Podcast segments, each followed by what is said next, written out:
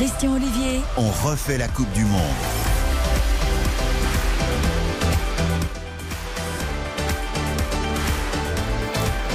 Bonsoir à toutes et tous. Bonjour, bonjour. L'équipe de France de football, première sélection. Vous le savez, qualifiée pour les huitièmes de finale du Mondial 2022. Victoire de Buzyn face au Danemark. Mbappé, sauveur de la patrie, auteur d'un doublé décisif qui propulse les Bleus en phase éliminatoire de la compétition. Ce sera dimanche prochain, 16h, si elle termine à la première place, hypothèse probable, ou ce sera samedi 20h, si mercredi il y a contre-performance contre la Tunisie, et dans le même temps, miracle comptable pour l'Australie face au Danemark. Les Bleus seraient alors deuxième, mais c'est peu probable, mais mathématiquement toujours possible. Le service des sports mobilisé depuis 16h30 avant match, match après match, première réaction, débriefing, vous n'avez rien manqué grâce aux équipes ici à Neuilly et à nos envoyés spéciaux au Qatar, sans oublier Alain Bogossian, champion du monde 98, consultant RTL. Et jusqu'à 22h, eh bien, on va refaire le match spécial Coupe du Monde, version extra large, tous les débats sans langue de bois, avec d'autres réactions, c'est promis. Et entre 22h et 23h, ce sera le retour d'en fait la Coupe du Monde avec Eric Silvestro, Xavier Demergue, Baptiste Durieux, Karine Galli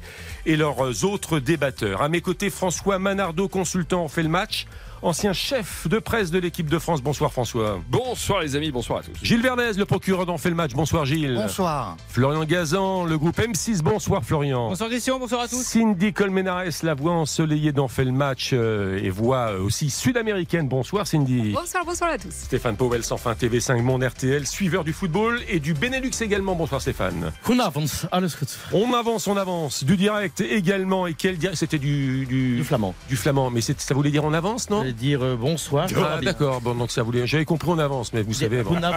C'est là, j'ai un petit problème de. Goedenavond, bonsoir. Ah, voilà, j'avais bien compris quelque chose qui ressemblait à en avance. pareil, Du direct également, et quel direct Je le disais en ouverture de cette émission, Argentine-Mexique, adversaire potentiel des Bleus, ou élimination et adieu de Lionel Messi dans ce mondial 2022. Baptiste Durieux, coup d'envoi depuis, euh, donné depuis maintenant bientôt 10 minutes. Exactement, bonsoir Christian, bonsoir à tous. Toujours 0 à 0 entre l'Argentine et le Mexique. Pas d'occasion très franche euh, depuis le début de la rencontre, si ce n'est euh, il y a quelques instants. Ce coup franc mexicain avec ce ballon qui traîne dans la surface de réparation qui était assez vicieux, assez dangereux, mais ça n'a pas abouti sur, sur un tir ou sur une, une véritable occasion. 0 à 0, 10 minutes de jeu entre l'Argentine et le Mexique. Antenne ouverte, c'est un match chaud, c'est un match important, c'est un match avec et c'est un match qui désignera provisoirement une tendance sur le prochain adversaire de l'équipe de France en huitième de finale car nous sommes heureux ce soir. Les Bleus sont en huitième de finale de la Coupe de France. Alors on fait le match, il y aura évidemment des débats, madame, messieurs, franco-français. Est-ce que sans Mbappé ce soir on était foutu? Mbappé est quand même le, sauveur de la patrie, reconnaissons-le. Griezmann, tout de même, c'est vraiment le renouveau. Griezmann est-il l'homme du match? Le Danemark, tout de même, pas une occasion en première période. Varane, début de match un peu discret, j'ai trouvé. 75 minutes de jeu, il revient, mais tout en sobriété. Euh, les choix, les changements de Deschamps, euh, Dédé a-t-il toujours raison à l'arrivée? Est-ce que l'équipe de France ne monte pas en puissance comme en 98 et comme en 2018 La solidarité du groupe, va falloir m'en parler également. La Tunisie, pour donner encore un peu plus d'âme, est-ce que Deschamps va devoir faire jouer les remplaçants afin de, de- de concentrer le groupe de 25 joueurs? Enfin, il y a plein de questions. Et puis, en deuxième partie d'émission, c'est la Coupe du Monde. Ce sont quand même 32 sélections, désormais moins une quasiment, puisque la première équipe éliminée, c'est le Qatar, le pays organisateur. On parlera de Neymar, la malchance. On, on parlera de Ronaldo et ses records, du foot africain Koussi Koussa, euh, de l'Iran, de la, euh, de- du Japon et de l'Équateur, les belles surprises. Et puis, il y aura encore les symboles politiques également, en tribune ou sur le terrain. On en parlera bien évidemment. Euh, on va commencer. On va commencer par un premier tour de table. Euh, La question est très générique, mais elle va lancer les débats. Ils sont nombreux. Cette équipe de avant avant d'écouter euh, Raphaël Varane, on me dit que Raphaël Varane est en est en situation de pouvoir s'exprimer au micro de RTL. Un premier tour de table tout de même, puisque c'est on fait le match spécial Coupe du Monde. Les Bleus vous ont-ils séduit cet après-midi? Cindy Colmenares. Oui, énormément. Énormément et surtout en première mi-temps parce que j'ai trouvé une équipe de Bleus très solidaire, collective. Donc c'est quelque chose que j'apprécie énormément. Euh, on croyait que ça allait être les Danemark, mais finalement c'était les Bleus. Euh, des joueurs dont on n'y croyait pas forcément, mais qui finalement se montrent disponibles, euh, pour moi, c'est des très bonnes sensations et des bons augures. Gilles Verdez. Oui, bien sûr, parce qu'on est qualifié, mais j'ai pas aimé le, la longue absence qui a permis aux Danois, euh, qui était fantomatique, d'égaliser. Donc voilà, j'ai pas aimé ce moment-là. Pas un seul tir en première période. Les Danois, et puis alors après, on les tirs. laisse. Ouais, J'ai oui. écouté- alors, j'ai vu le match, mais en même Moi temps, j'ai écouté Didier Deschamps. Après, on les laisse. euh, Deux tirs Ouais, Cornelius. Cornelius. Ouais, pas euh, cadré, Cornelius. Ah, pas cadré. ouais, deux tirs danois Ah bah oui, en bah, mi-temps. si, effectivement. Non, mais on était largement au-dessus. Ouais. D'accord. Donc voilà, j'ai pas aimé cette, euh, ce moment de fléchissement euh, dont ont profité les Danois. François Manardo, justement. Mais si euh, on est séduit par euh, le jeu qui consiste à mettre le bleu de chauffe, oui, j'ai été très séduit. Pas de panache? Pff, c'est difficile avec une équipe danoise comme ça qui Mbappé, euh, sauveur de la patrie, on y viendra. ferme le jeu. Griezmann, ils ont tous, ils ont tous mis le bleu de chauffe et évidemment, tu as besoin d'un talent à un moment donné qui fait une différence. Et il- on l'a ce talent. Florian Gazan. Euh, un grand oui sans aucune réserve. Effectivement, peut-être quelques flottements, mais bon, ça, euh, ça peut arriver comme sur 90 minutes. Et surtout, plein de motifs d'espoir et puis plein de, plein de nouveautés qui sont validées. En fait, des choix de Deschamps qui, ce soir, je trouve, sont extrêmement, quasiment tous validés. On va parler également de ses motifs d'espoir et de ses choix de Didier Deschamps. Stéphane Powell pour terminer ce tour de table. Dans la lignée de, de Florian, euh, quand on a dit ou, peu- ou pas Mécano, il y a de ça quelques semaines, tout le monde se marrait. Je vois bien que le mec, il fait son match et il est solide. Moi, j'ai beaucoup aimé aujourd'hui le, le grand retour de Dembélé. Parce que je pense que ça fait longtemps qu'on attend un Dembélé à ce niveau-là. Et je pense que ça ne fait que commencer. Et Alors donc, euh, ces bleus m'ont séduit. Et un peu plus optimiste que notre ami euh, euh, là-bas, Menardo, c'est que Ah, mais je suis pas pessimiste.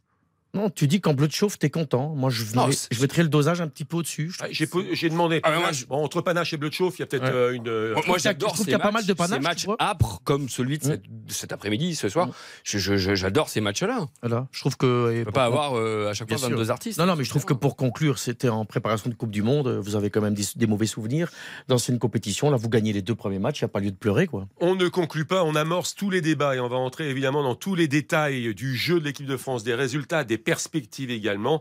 Euh, mais euh, à propos de bleu de chauffe, nos envoyés spéciaux à, Doha ont toujours le bleu de chauffe et euh, nous font parvenir au fur et à mesure qu'ils rencontrent les joueurs de l'équipe de France, eh bien plusieurs réactions. Ça a été le cas avec l'équipe d'Eric Silvestro dans le grand débriefing du match que vous avez pu suivre intégralement sur l'antenne de RTL. On continue avec les réactions également, celle d'un revenant finalement, car il y avait une grosse incertitude sur son état de forme et sur sa blessure totalement résorbée. Il a joué 75 minutes de jeu, peut-être sobre, peut-être même en pointillé dans les 10-12 premières minutes, mais ensuite il s'est installé. Je veux parler de Raphaël Varane au micro RTL de Nicolas Georgerot. Ouais, c'est euh, un match euh, qu'on savait euh, difficile. Avant, le, match, on a insisté sur, l'état d'esprit, sur la mentalité, sur le fait d'être. voilà, avoir cette rage de vaincre. Et, c'est vrai que ça a porté ses fruits. On s'est battu jusqu'au bout. On a réussi un match solide. Euh, on a concédé peu d'occasions. On a réussi à, faire mal avec, euh, avec les joueurs de talent qu'on a euh, devant. Et voilà, c'est un, bon travail d'équipe. Donc on est très satisfait du résultat et d'être qualifié. On est qualifié, on est heureux. Évidemment, il y a des choses perfectibles, mais on, va, essayer de les gommer pour aller loin dans la compétition. Maintenant, ce soir, on est, on est, on est content. Il y a beaucoup plus de positifs que de négatifs. On va essayer de, s'appuyer sur cet état d'esprit, surtout cette mentalité de, compétiteur, de gagneur. Et voilà, on va essayer de, de faire le maximum pour aller le plus loin possible. Voilà la, la- la- la- la sémantique de Varane, compétiteur, gagneur, solidarité. Gilles Verdez. Rage de vaincre aussi.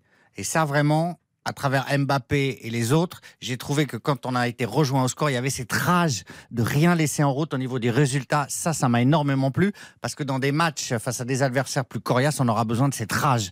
Et il exprime la rage et la joie quand il marque Mbappé. Et ça, c'est génial. C'est très 2018, ça. hein. Ouais. Les Bleus 2018 étaient comme ça, le refus absolu de la, dé- de la défaite, même le refus là du match nul. Carrément aller chercher la victoire, alors que bon. Et ça, c'est c'est très positif. Et on retrouve euh, voilà certaines choses qu'on avait bien aimées en 2018 et on sait comment c'est terminé. Donc c'est plutôt encourageant. Rage de vaincre en 2018, montée en puissance comme en 98 également. François Manardo. Oui, euh, monter en puissance sans avoir Ah, deux eu matchs, de match de préparation. Il faut, il faut s'en souvenir. Oui, c'est ça qui est important, la vérité. C'est aussi euh, un indice important et euh, je sais plus ce que je voulais vous dire. Non, par rapport à cette, euh, cette équipe de France et la rage de vaincre dont, dont parlait euh, euh, Gilles, vous vous rendez compte du message qu'envoient les titulaires aux remplaçants. Ouais, c'est ça. Waouh. Dans la perspective du troisième match contre la Tunisie. On va pas commencer priori- par la fin. J'aurais voulu vous parler de la Tunisie du troisième match. mais, mais je vis ces situations un peu de l'intérieur. C'est pour ça que j'anticipe toujours un petit peu, Christian. Ça me fait marrer Non, d'ailleurs mais- parce que me vient su- subitement l'idée Hugo Loris va-t-il céder sa place À Mandanda? à Steve Mandanda? On se souvient que en 98, Barthez Vous voulez jouer voulait jouer tous les matchs ou, ou, ou Bernard Lama ou Pour- les avoir connus- ne voulait-il pas euh, Christian. jouer la roue de secours? Pour les avoir connus, les avoir vus arriver, euh, même ensemble en équipe de France, les deux, contrairement à Lama et Barthez, les deux sont copains. Hmm. Hmm. Oui, non, oui, mais enfin, wow, copain, copain. Mais il n'y a pas de copains dans le football. Mais par contre, euh, si vous m'expliquez que. t'as des des vrais copains, ennemis, mais- t'as des vrais ennemis, mais là, Il n'y a pas de va. dans le foot, mais, mais le problème, c'est que si vous pensez à un seul moment que Kylian Mbappé il va pas vouloir jouer le troisième match, Oui, mais là, on Non, du différent, but, dans, hein. dans l'euphorie qu'il est. Ouais, ouais, non, on parlait du gardien, mais euh, l'idée d'un troisième match, c'est justement pour essayer d'augmenter la cohérence du groupe. Ça veut dire de, de, de, de- de motiver tout le monde, et ce qui serait une grosse victoire pour Didier Deschamps. Ça veut dire que le collectif soit encore plus fort. Il y a des mecs qui vont pas vouloir sortir. Et je parle de, de, de Mbappé, Griezmann. Ça va être compliqué. Argentine-Mexique, toujours 0-0 après un bon quart d'heure. Baptiste Durieux. Et exactement 18 minutes de jeu au compteur pour être tout à fait précis 0 à 0 il ne se passe absolument rien Euh, c'est même le Mexique qui est euh, un peu plus présent dans les intentions dans les duels au niveau de l'impact physique l'Argentine qui, qui est un peu triste à voir hein, très honnêtement on rappelle que Lionel Messi est bien sur la pelouse avec euh, Lautaro Martinez l'attaquant formidable de l'Inter Milan André Di Maria également est titulaire mais pas de Leandro Paredes l'ancien milieu de terrain parisien qui est sur le banc et un beau milieu de terrain tout de même avec Rodriguez et De Paul deux euh, milieux très solides qui jouent en, en Espagne euh, au Betis Séville no- notamment. Donc euh, voilà, mais effectivement, c'est un peu triste pour l'instant du côté de l'Albi Céleste. 19 minutes de jeu 0 à 0 entre l'Argentine et le Antenne Mexique. ouverte, antenne ouverte sur cette rencontre pendant ce on refait le match XXL jusqu'à 22h et de 22h à 23h avec euh, nos amis Eric Silvestro, Karine Galli, euh, Xavier Domergue et Baptiste. On reviendra évidemment Ça sur ce peut- match important. Ça peut être que mieux. Hein. Paredes a tellement été nul au premier match. Bah, de Paul aussi. hein. Bah ouais, donc euh, les sortir, c'est pas, c'est pas, c'est pas Nicole scandaleux. Menares,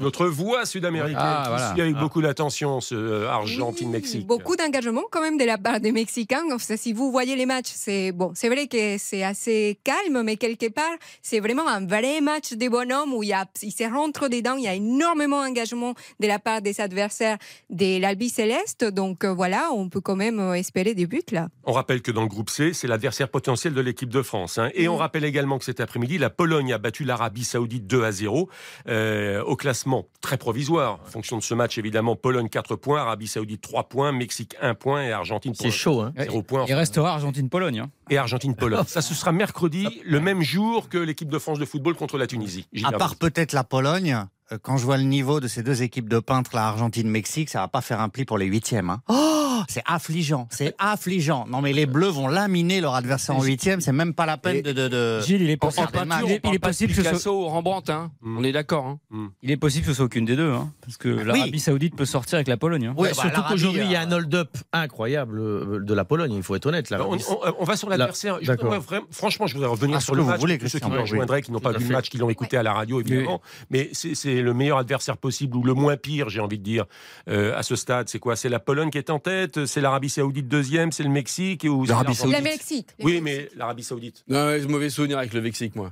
Non, mais l'Arabie Ah. Saoudite, parce que l'Arabie Saoudite, ça peut être le genre d'équipe qui est un peu satisfaite d'être en huitième et qui peut peut-être avoir. Non, mais un pas peu avec Renard. de- hein. Renard, il va les faire Pas- jouer ouais, non, mais pas hein. avec Renard. Mais comme tu me Non, disais, mais il y a pas potentiellement deuxième, football, ce qui est faux. Saoudite. Tu sais qu'en revanche, ce qui est vrai, c'est que c'est pas les coachs. François. Malardo, sérieusement, l'Arabie Saoudite, euh, à l'issue de ces trois matchs Deuxième de poule deuxième? Ah, c'est possible. Impossible. Ils Bah ont déjà fait un huitième de finale dans leur, euh, dans leur vie. L'histoire ne repasse jamais les plats. Non, En fait, les Oh, Mexiques, oh, Le meilleur, le meilleur, le meilleur adversaire, c'est l'Argentine.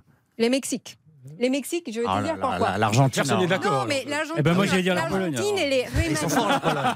Ah, ils sont forts la Pologne. Ils sont forts la Pologne. Bon, ils sont pas si forts que ça. Moi, je joue les Polonais pour les. Pour... L'Argentine, je remaniée joue là, mais les Mexiques, en ce moment, en fait, c'est une équipe, contrairement par exemple au Danemark, où la France a quand même eu un petit peu du mal, on va y revenir, mais les Mexiques est une équipe très prévisible. Et d'ailleurs, euh, on le voit, Tata Martino, on, on lui critique énormément, sélectionneur. Exactement, on le critique énormément, c'est là. Et ils ont des problèmes très graves quand même défensifs, même euh, du côté droit du Mexique. Donc en fait, je pense que la France aurait vraiment s'est promenée face à une équipe. Vous avez, vous avez un peu changé d'opinion là sur euh, l'Argentine parce que on la décrivait comme une des favoris, Champion du monde. championne d'Amérique du. Sud, euh, Invaincue depuis, euh, championne de la 36 matchs. finalissima, Ah invaincue depuis 36 matchs. C'est pas non plus méprisable. Ah non, mais on parlait du Mexique, là. Non, non, on parle de l'adversaire le moins pire ou le meilleur de l'équipe de France. C'est vous qui avez amené le Mexique sur la Ah, table. mais ça peut, être, ça peut très bien être les Mexiques aussi. J'ai Alors- parlé de l'Argentine. Est-ce, est-ce que ces adversaires potentiels des Bleus ne vont pas sortir la règle à calculer du reste pour se dire ce serait quand même peut-être pas mal d'essayer d'éviter l'équipe de Bah, France Sauf qu'il faut déjà qu'ils se qualifient. Exact. Ils sont pas encore en position de savoir s'ils seront premiers ou deuxième. Il faut qu'ils se battent C'est pas faux, mais jusqu'au bout pour pas sortir. Mercredi, ce sera euh, très intéressant, évidemment. En même temps que Ah l'équipe oui. de France contre la Tunisie, on suivra également Enfin, les je- adversaires potentiels. Christian, faut être honnête, quand on a vu, euh, moi j'ai regardé les Tunisiens, euh, honnêtement, je vois pas les, les Français déconner, euh, si je peux me permettre du, du- du terme, contre les Tunisiens. Je pense que c'est fait pour les Français. Bon. Bon. Vous allez avoir 9 points. Bah, de toute façon, même avec, façon, avec ouais. six, on passe. hein, Ouais. Bah ouais, ouais, d'accord. Non, mais je veux dire en euh, termes Si tu de- veux, on peut une enfiler trois pour les Belges. Ouais, Alors, on reprend le sommaire, mais à l'envers. À l'occasion de ce match, est-ce qu'il faut faire jouer justement les remplaçants? J'ai écouté Didier oui, Deschamps, oui. le sélectionneur, au micro RTL de Morad Djabari juste après le match. Euh, D'abord très décontracté, très très décontracté. Un peu revanchard aussi. Hein. Oui, mais plutôt sympa quand même dans la formulation. Faut voir qu'est-ce que vous voulez. Bon, mais en revanche, de, de l'info euh, quand on dans les sous-titres, hein, c'est que oui, il va y avoir beaucoup de changements. Il va y avoir beaucoup de changements. 7 ou 8. Voilà. 7 ou 8. Voilà. Voilà. Il faut faire, il faut faire changer tout ce qu'on oui, peut, oui, oui, oui. tout ce qu'on peut. C'est un match qui ne compte pas. Alors, on peut pas. En plus, on pourra pas être accusé de fausser parce que les Tunisiens jouent leur qualif, mais on pourrait pas être accusé de fausser quoi que ce soit puisque notre bloc de, de on, on a de quoi faire deux équipes compétitives. Donc, on sera pas accusé de Bah, quoi il- que ce soit. Il faut faire tourner massivement. Il ne sait pas faire beaucoup de changements en défense. hein. Il n'a pas 36 solutions. Moi, je pense qu'il va garder des automatismes en défense. Par contre, le reste, il, il tu peut éventuellement. Saliba Ah, Peut-être Saliba, ouais, Saliba, mais le gardien. Mais le reste, il peut pas déstabiliser non toute son Ah, mais il équipe. faut- hein. Tu jettes un adversaire quand même. Ah, mais Il faut Stéphane, le respecter. il faut, on est quand même dans une compétition hyper ramassée, euh, dans un contexte hyper ramassé, une période hyper euh, particulière. Ouais. On a le luxe de pouvoir nous faire tourner ce qui sera quand même, à mon avis, le peu de très peu de sélection C'est vrai. à cette Coupe du Monde, donc il faut en profiter au maximum. Et revenant sur le message dont je parlais que les euh, titulaires envoyaient aujourd'hui aux remplaçants, c'est à ces mêmes remplaçants qui pensent toujours, parce que ça c'est l'ADN d'un remplaçant, de se dire qu'il a sa place et qu'il mérite d'être à la place du titulaire, mais c'est là qu'il va falloir monter quelque chose dans l'état d'esprit. Parce que l'état d'esprit affiché, je reviens sur le bleu de chauve que j'ai vu moi cet après-midi, Ouais. cet état d'esprit, c'est celui qui te permet de voyager Ah ouais. aussi. C'est aux remplaçants de on- montrer on qu'ils sont au niveau et de créer cette C'est pas émulation. faux. Et on peut nuancer un petit peu, parce que moi j'ai trouvé que sur la deuxième période, l'équipe des Bleus, même si leur match a été très bien, euh, ils étaient moins en maîtrise tout de même. Un peu, ouais, Donc, et c'est- marrant parce que d'un côté, ils étaient moins en maîtrise les Bleus, mais c'est là où ils arrivent à marquer un doublé. Enfin, c'est Kylian Mbappé, les sauveurs, euh, comme l'appelle De la euh, patrie. de la patrie. Et voilà, comme l'appelle Christian Olivier. Voilà, mais c'est exactement ça. C'est assez étonnant en fait. Non, mais autant là, à l'intérieur des matchs, il y a beaucoup de changements. Donc, les, Ouais. les remplaçants qui entrent, ils ont tous une valeur ajoutée potentielle aux yeux du sélectionneur. Autant le troisième match, c'est le match des coiffeurs. Ce match-là, il ne compte Ah, pas. tu peux pas il ne ça. compte pas. Non, non, non. Mais arrêtez. C'était avant, un ça. autre monde. C'est un autre monde, Vous rigolez C'est vous rigolez du coiffeur. Mais vous rigolez, vous allez aligner des joueurs là qui après ne joueront plus. Et ils seront contents d'avoir joué. Cette époque-là est Mais vous rigolez, Non, non, Christian. On rigole jamais. Attends, C'est- Gilles, c'est- dans c'est- la c'est- philosophie de Didier Deschamps, dans la philosophie de Didier Deschamps, il n'y a pas de coiffeur. Ça veut dire que les mecs qui vont jouer, Arrêtez. ils vont devoir match- jouer. Mais t'as- t'as un match contre Un match qui ne compte pas. Tu- Ah non, mais si, il compte. Mais non on est premier de toute façon. Mais tu veux disiez, quoi il faudrait que Tu veux, l'Australie tu veux gagne qu'ils 4-0. rentrent, qu'ils chantent pas la Marseillaise, Voilà, qu'ils se mettent le maillot de Kimberley perdent 5-0. Ils vont mettre le maillot de Kimberley tellement ça Qui compte un pas. match, un match en bois et qui Kimberley, on peut 5-0. rappeler pour les plus jeunes? Ah, 78. Kimberley. Bah oui, le maillot, le maillot des pêcheurs. France-Hongrie, France-Hongrie. Mais c'était le troisième match, mais il comptait celui-là. 1978. C'est ça, L'équipe oui. de France. L'équipe entière pas- se trompe dans les maillots. les maillots. Il y a trois heures de, de retard au coup d'envoi. Il a fallu aller chercher les maillots de club de local. quatrième division d'Argentine. Extraordinaire. Maillot de pêcheurs. Pour, pour revenir plus sérieusement, euh, ils vont jouer le match à fond. sérieux, Et les, non, je sais, mais les remplaçants, François, ils vont jouer à fond. Ben Et oui, le mec, je reviens à ce que disait François. Le type qui va remplacer Dembélé, Oui. il a plutôt intérêt à montrer qu'il est Bah, capable de équipe Non, mais c'est impossible, c'est impossible. Là, les matchs qu'il a fait Dembélé, je ne vous parle pas que de celui de cet après-midi. Même les derniers matchs, Bah, Coman il a été à un bon match, niveau. Cindy. Non, mais comment, effectivement, quand il est rentré sur le terrain pour remplacer Ben- et Dembélé, il a fait une bonne entrée. Mais là, la place qui est en train de prendre Dembélé, la façon dont il Oui. fonctionne avec tous les attaquants, difficile, hein, difficile. À propos des remplaçants, réaction au micro RTL de nos envoyés spéciaux, je crois que c'est Nicolas Georgerot, celle du remplaçant justement de Pavard. Pavard qui avait fait un match extrêmement moyen euh, contre l'Australie. Je veux parler de Jules Koundé. Euh, première réaction d'après-match. Euh, beaucoup de beaucoup de joie forcément, euh, beaucoup de joie. Euh, pour s'être qualifié forcément, mais aussi pour la manière dont, on a joué. Je pense qu'on a fait un match complet. On s'est créé pas mal d'occasions. On a été solide défensivement. On a, on a su rester bien concentré à l'exception de, ce but. Mais même quand, quand, ils ont réussi à égaliser, on a, on a, bien, on a bien réagi. On n'a pas baissé, baissé les bras et au contraire, on est allé chercher ce, deuxième but parce qu'on voulait vraiment cette victoire et, se qualifier ce soir. C'était l'objectif. Euh, qualifier était le, premier pas. Donc voilà, maintenant on va pouvoir bien se reposer, préparer beaucoup plus sereinement le, le troisième match avec euh, forcément l'ambition de, de gagner aussi. Mais attendez, je, si vous permettez. Permettez-moi de désannoncer Jules Koundé, donc Jules au Koundé. micro de, de Nicolas Georgerot. C'est mon- votre seul hein? C'est mon seul euh, côté d'inquiétude. On a d'ailleurs regardé le match ensemble. C'est que bon, Pavard, il est très pas bon. C'est le mot est faible. Il est remplacé par Koundé. Moi, je suis pas fan, fan, fan. hein. J'ai vu des, des erreurs de positionnement aujourd'hui, euh, des manquements, quoi. C'est- Bon. c'est ce poste-là qui m'inquiète. On n'a pas le choix de toute façon, donc il faut au contraire le conforter. Moi, on- je pense que typiquement c'est le joueur qu'il faut faire jouer au troisième match, Koundé, pour continuer à prendre ses Ouais. marques. Tranquillement, Ouais, mais ouais. sûrement à 20h30, on, là, on va vraiment aller dans le détail. Et la première question, c'est Mbappé, le sauveur de la patrie, qui n'a pas fait un match Mais extraordinaire. mais non. Il n'a pas fait un match extraordinaire, mais c'est pas grave. Non, mais Gilles, ce n'est pas grave. Ce n'est pas grave, ce n'est pas grave. L'essentiel, c'est de marquer. Il n'y a pas de souci. Et C'est comme si vous me disiez que Van. Gogh avait parfois raté un tableau un tout petit peu. Avec oui. Moi, j'en- ai vu des moins bien. Moi, j'ai vu des Allez. mauvais. Hein. On peut J'en ai un à la euh, maison qui est pas terrible. on peut prendre pour Van Gogh, on peut aussi rater une émission. Dans tes toilettes, hein, voilà, mais Bah, l'essentiel, hein. c'est la victoire, c'est le résultat. Moi, en première période, je l'ai trouvé trop coincé. Le sur- premier centre, sur le côté Christian, gauche. à la quatrième minute, Christian Sur le côté gauche, j'ai Premier centre d'Mbappé, 30e, non 31e. 31e. Bon, Mais le donc, jeu à droite arrêtez aussi. Il a, il a, c'est pas le sauveur de la patrie. Ah, c'est le génie, un- arrêtez. mais, mais vous mélangez tout. Bon. Entre Non, sa non, vitesse non, non. exponent. Stop. Après 20h30, le débat sur Mbappé et on aura également la première réaction d'Hugo Loris qui nous parlera justement, tiens, on me le dit dans l'oreillette, de Kylian Mbappé. En revanche, on file euh, tous les quarts d'heure à minima, davantage s'il se passe quelque chose, ce qui n'est pas le cas, euh, Baptiste Durieux, entre l'Argentine et le Mexique. Toujours 0-0. Toujours 0-0, absolument. euh, la demi-heure de jeu bientôt euh, entre ces, ces deux nations. Vraiment très très peu d'occasions. On est sur en espèce de faux rythme. C'est très haché, c'est très engagé. Il y a beaucoup de fautes. On a vu à quelques instants une, une sorte d'occasion avec ce, ce centre de McAllister pour une tête de Lionel Messi, mais qui est passé à 600 mètres au-dessus des cages. C'est un peu triste. 0-0 entre l'Argentine et le Mexique. La demi-heure de jeu qui va être dépassée dans quelques secondes. Merci Baptiste, on fait le match spécial Coupe du Monde de football, version XXL. Nous sommes ensemble jusqu'à 20h. Coup d'envoi de cette antenne football à, à 16h30 avec l'avant-match, le match, l'après-match. Désormais, on refait le match et de 22h à 23h, on refait la Coupe du Monde pour débriefer notamment, mais sans doute pas seulement, euh, de ce match entre l'Argentine et le Mexique. Une très très courte respiration et ensuite on parle de Kylian Mbappé. Christian Olivier, On refait le match sur RTL. Christian Olivier sur RTL, on refait le match.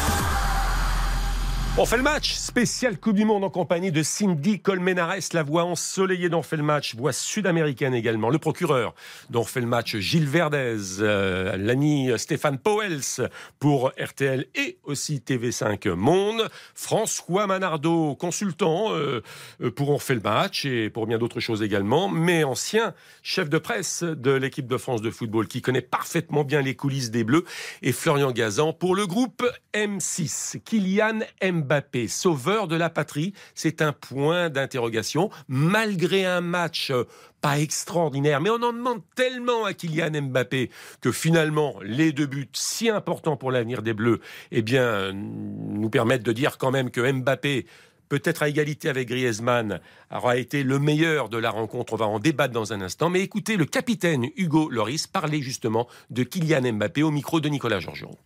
Je crois qu'avec euh, un joueur comme Kylian, il est difficile de, mettre des limites. euh, euh, c'est un compétiteur, on le voit. il a démarré tellement tôt à un très très haut niveau que qu'il est difficile de, situer euh, euh, la limite. Euh. Maintenant, le plus important, c'est qu'on le sent heureux, concentré, appliqué, décisif, parce qu'on va avoir besoin de Kylian à ce niveau-là tout au long de la, compétition, mais également on aura besoin de, tout le monde et d'une équipe forte à tous les niveaux. Euh, Hugo Loris, donc parlant de Kylian Mbappé. Je vous donne deux, trois chiffres et après je vous laisse parler. N'hésitez pas. Kylian Mbappé, 31 buts déjà en équipe de France de football. Euh, à trois longueurs de David Trezeguet. Sept buts, sept buts euh, dans les différentes Coupes du Monde auxquelles il a participé. Autant que Lionel Messi. Et euh, euh, alors attendez, il me manque un chiffre. Et, et, et, et, et, et, et alors le, par rapport à Thierry Henry et Zinedine Zidane, il y avait un autre record, mais qui est en train de m'échapper. Mais ça reviendra un peu plus tard. Et 14 buts sur les 12 derniers matchs des Bleus. Et je vais demander d'ailleurs peut-être à Baptiste Durieux qui suit Argentine-Mexique, qui nous avait donné la stat concernant euh, Thierry Henry. Avec euh, plaisir. et- et Alors avec, en fait, c'est- euh, c'est très simple, c'est que Kylian Mbappé est le deuxième meilleur buteur dans euh, l'histoire de l'équipe de France en Coupe du Monde et il dépasse dans ce cadre-là Thierry Henry. Voilà. Et, euh, et puis Zidane, c'est simplement 31 Zidane, buts euh, voilà. comme, comme Zidane dans l'histoire de- de- Voilà. de- des Bleus hors Coupe du Monde évidemment. Voilà, les 7 buts euh, de l'ami. Merci, euh, merci Baptiste. Ces 7 buts des- des- lui permettent de dépasser deux autres légendes du football. Et les meilleurs à son âge, par rapport à, à- par rapport à toutes les autres équipes euh, participantes. Stéphane Powell, c'est le sauveur de la patrie. Alors, j'aime pas ce mot-là. Je pense qu'il est exceptionnel et ça, c'est clair. Je pense qu'aujourd'hui, il met deux coups de rein sur sa vitesse où il est exceptionnel. J'espère, je voudrais qu'on soit mesuré. Le premier centre qu'il fait, c'est à la 31e. Je pense qu'aujourd'hui, Griezmann, il est exceptionnel. Je pense que, que Dembélé aussi. Donc, je c'est pas le sauveur de la patrie. Et, et d'ailleurs, je vais vous dire un truc et je termine et, et Gilles va pas être d'accord. Je pense que ça a beaucoup aidé euh, le départ de Benzema pour, euh, pour Kylian Mbappé parce que ça aurait été compliqué cette gestion-là.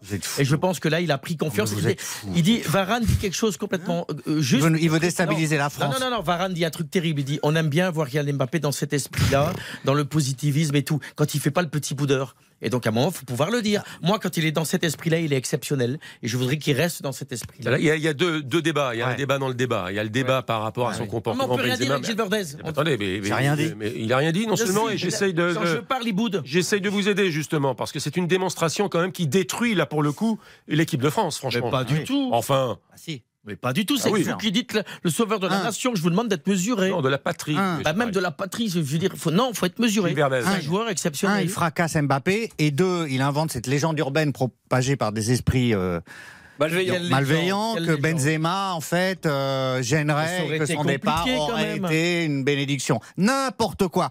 Mbappé, c'est le- génie absolu. Je- il est déjà ballon d'or, quasiment. C'est lui qui va nous faire gagner la Coupe du Monde comme la précédente. Incritiquable. Il fait un début au service du collectif. Il voit qu'après, il doit marquer. Il marque deux buts. Mais c'est- c'est un.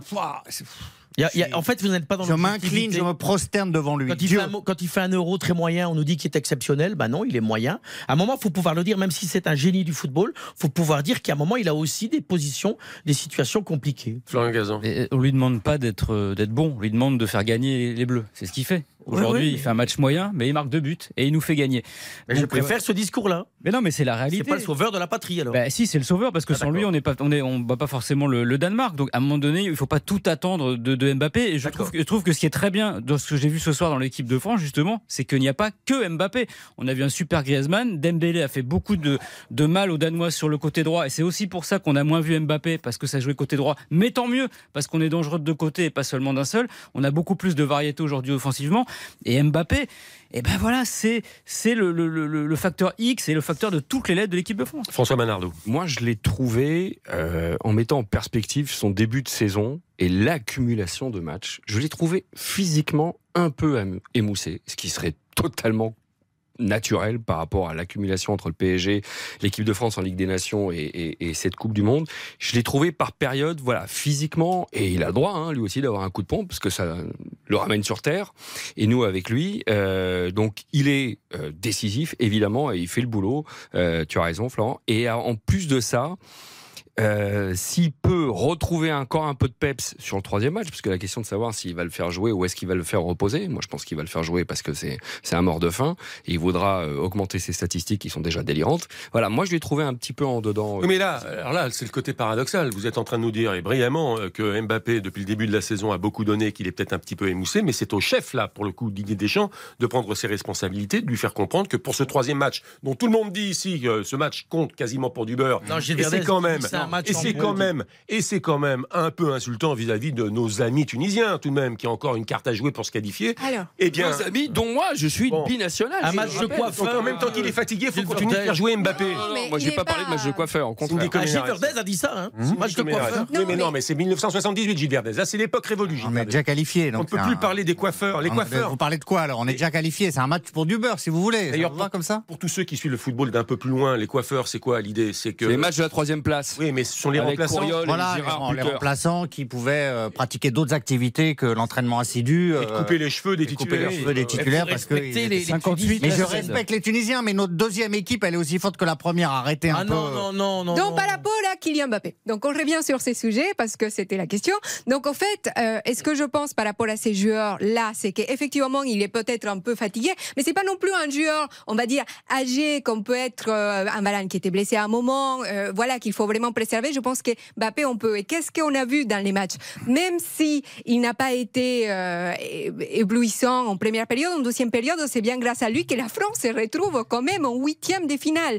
Donc, en fait, c'est les joueurs, en plus, ils jouent collectif. On voit bien qu'avec Griezmann, ça fonctionne. Son but magnifique de la hanche était superbe contre les Danemark. Donc, vraiment, qu'est-ce qu'on peut lui reprocher ou pourquoi on ne le voit pas aussi grand qu'il est? Eh bien, moi, je vais vous dire ce qu'on peut lui reprocher. Ah. Mais je me déresponsabilise totalement de ce qui va suivre, n'est-ce pas? Car j'ai entendu euh, les très brillantes observations de Eric Silvestro, Karine Galli et Xavier Domergue dans le match, pendant le match.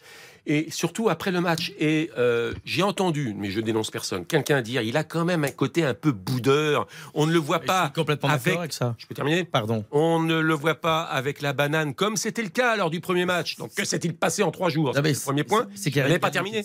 Et la deuxième point, c'est que c'est l'homme du match, Karim, euh, Karim, Karim, pas Karim Benzema. Lapsus. Mbappé. bah non. Et je vous dirai pourquoi je pense. Quel lapsus Et donc, c'est l'homme du match et il ne veut pas parler. Et là, il y a eu un. Là, je, je cite Karine Galli qui a poussé un coup de gueule. Et je crois que. Ah, il a refusé de. Eh oui. Ah, c'est une obligation. Eh bien, toi. elle a Et raison, non, parce que Karine l'équipe Galli. de France paye une amende.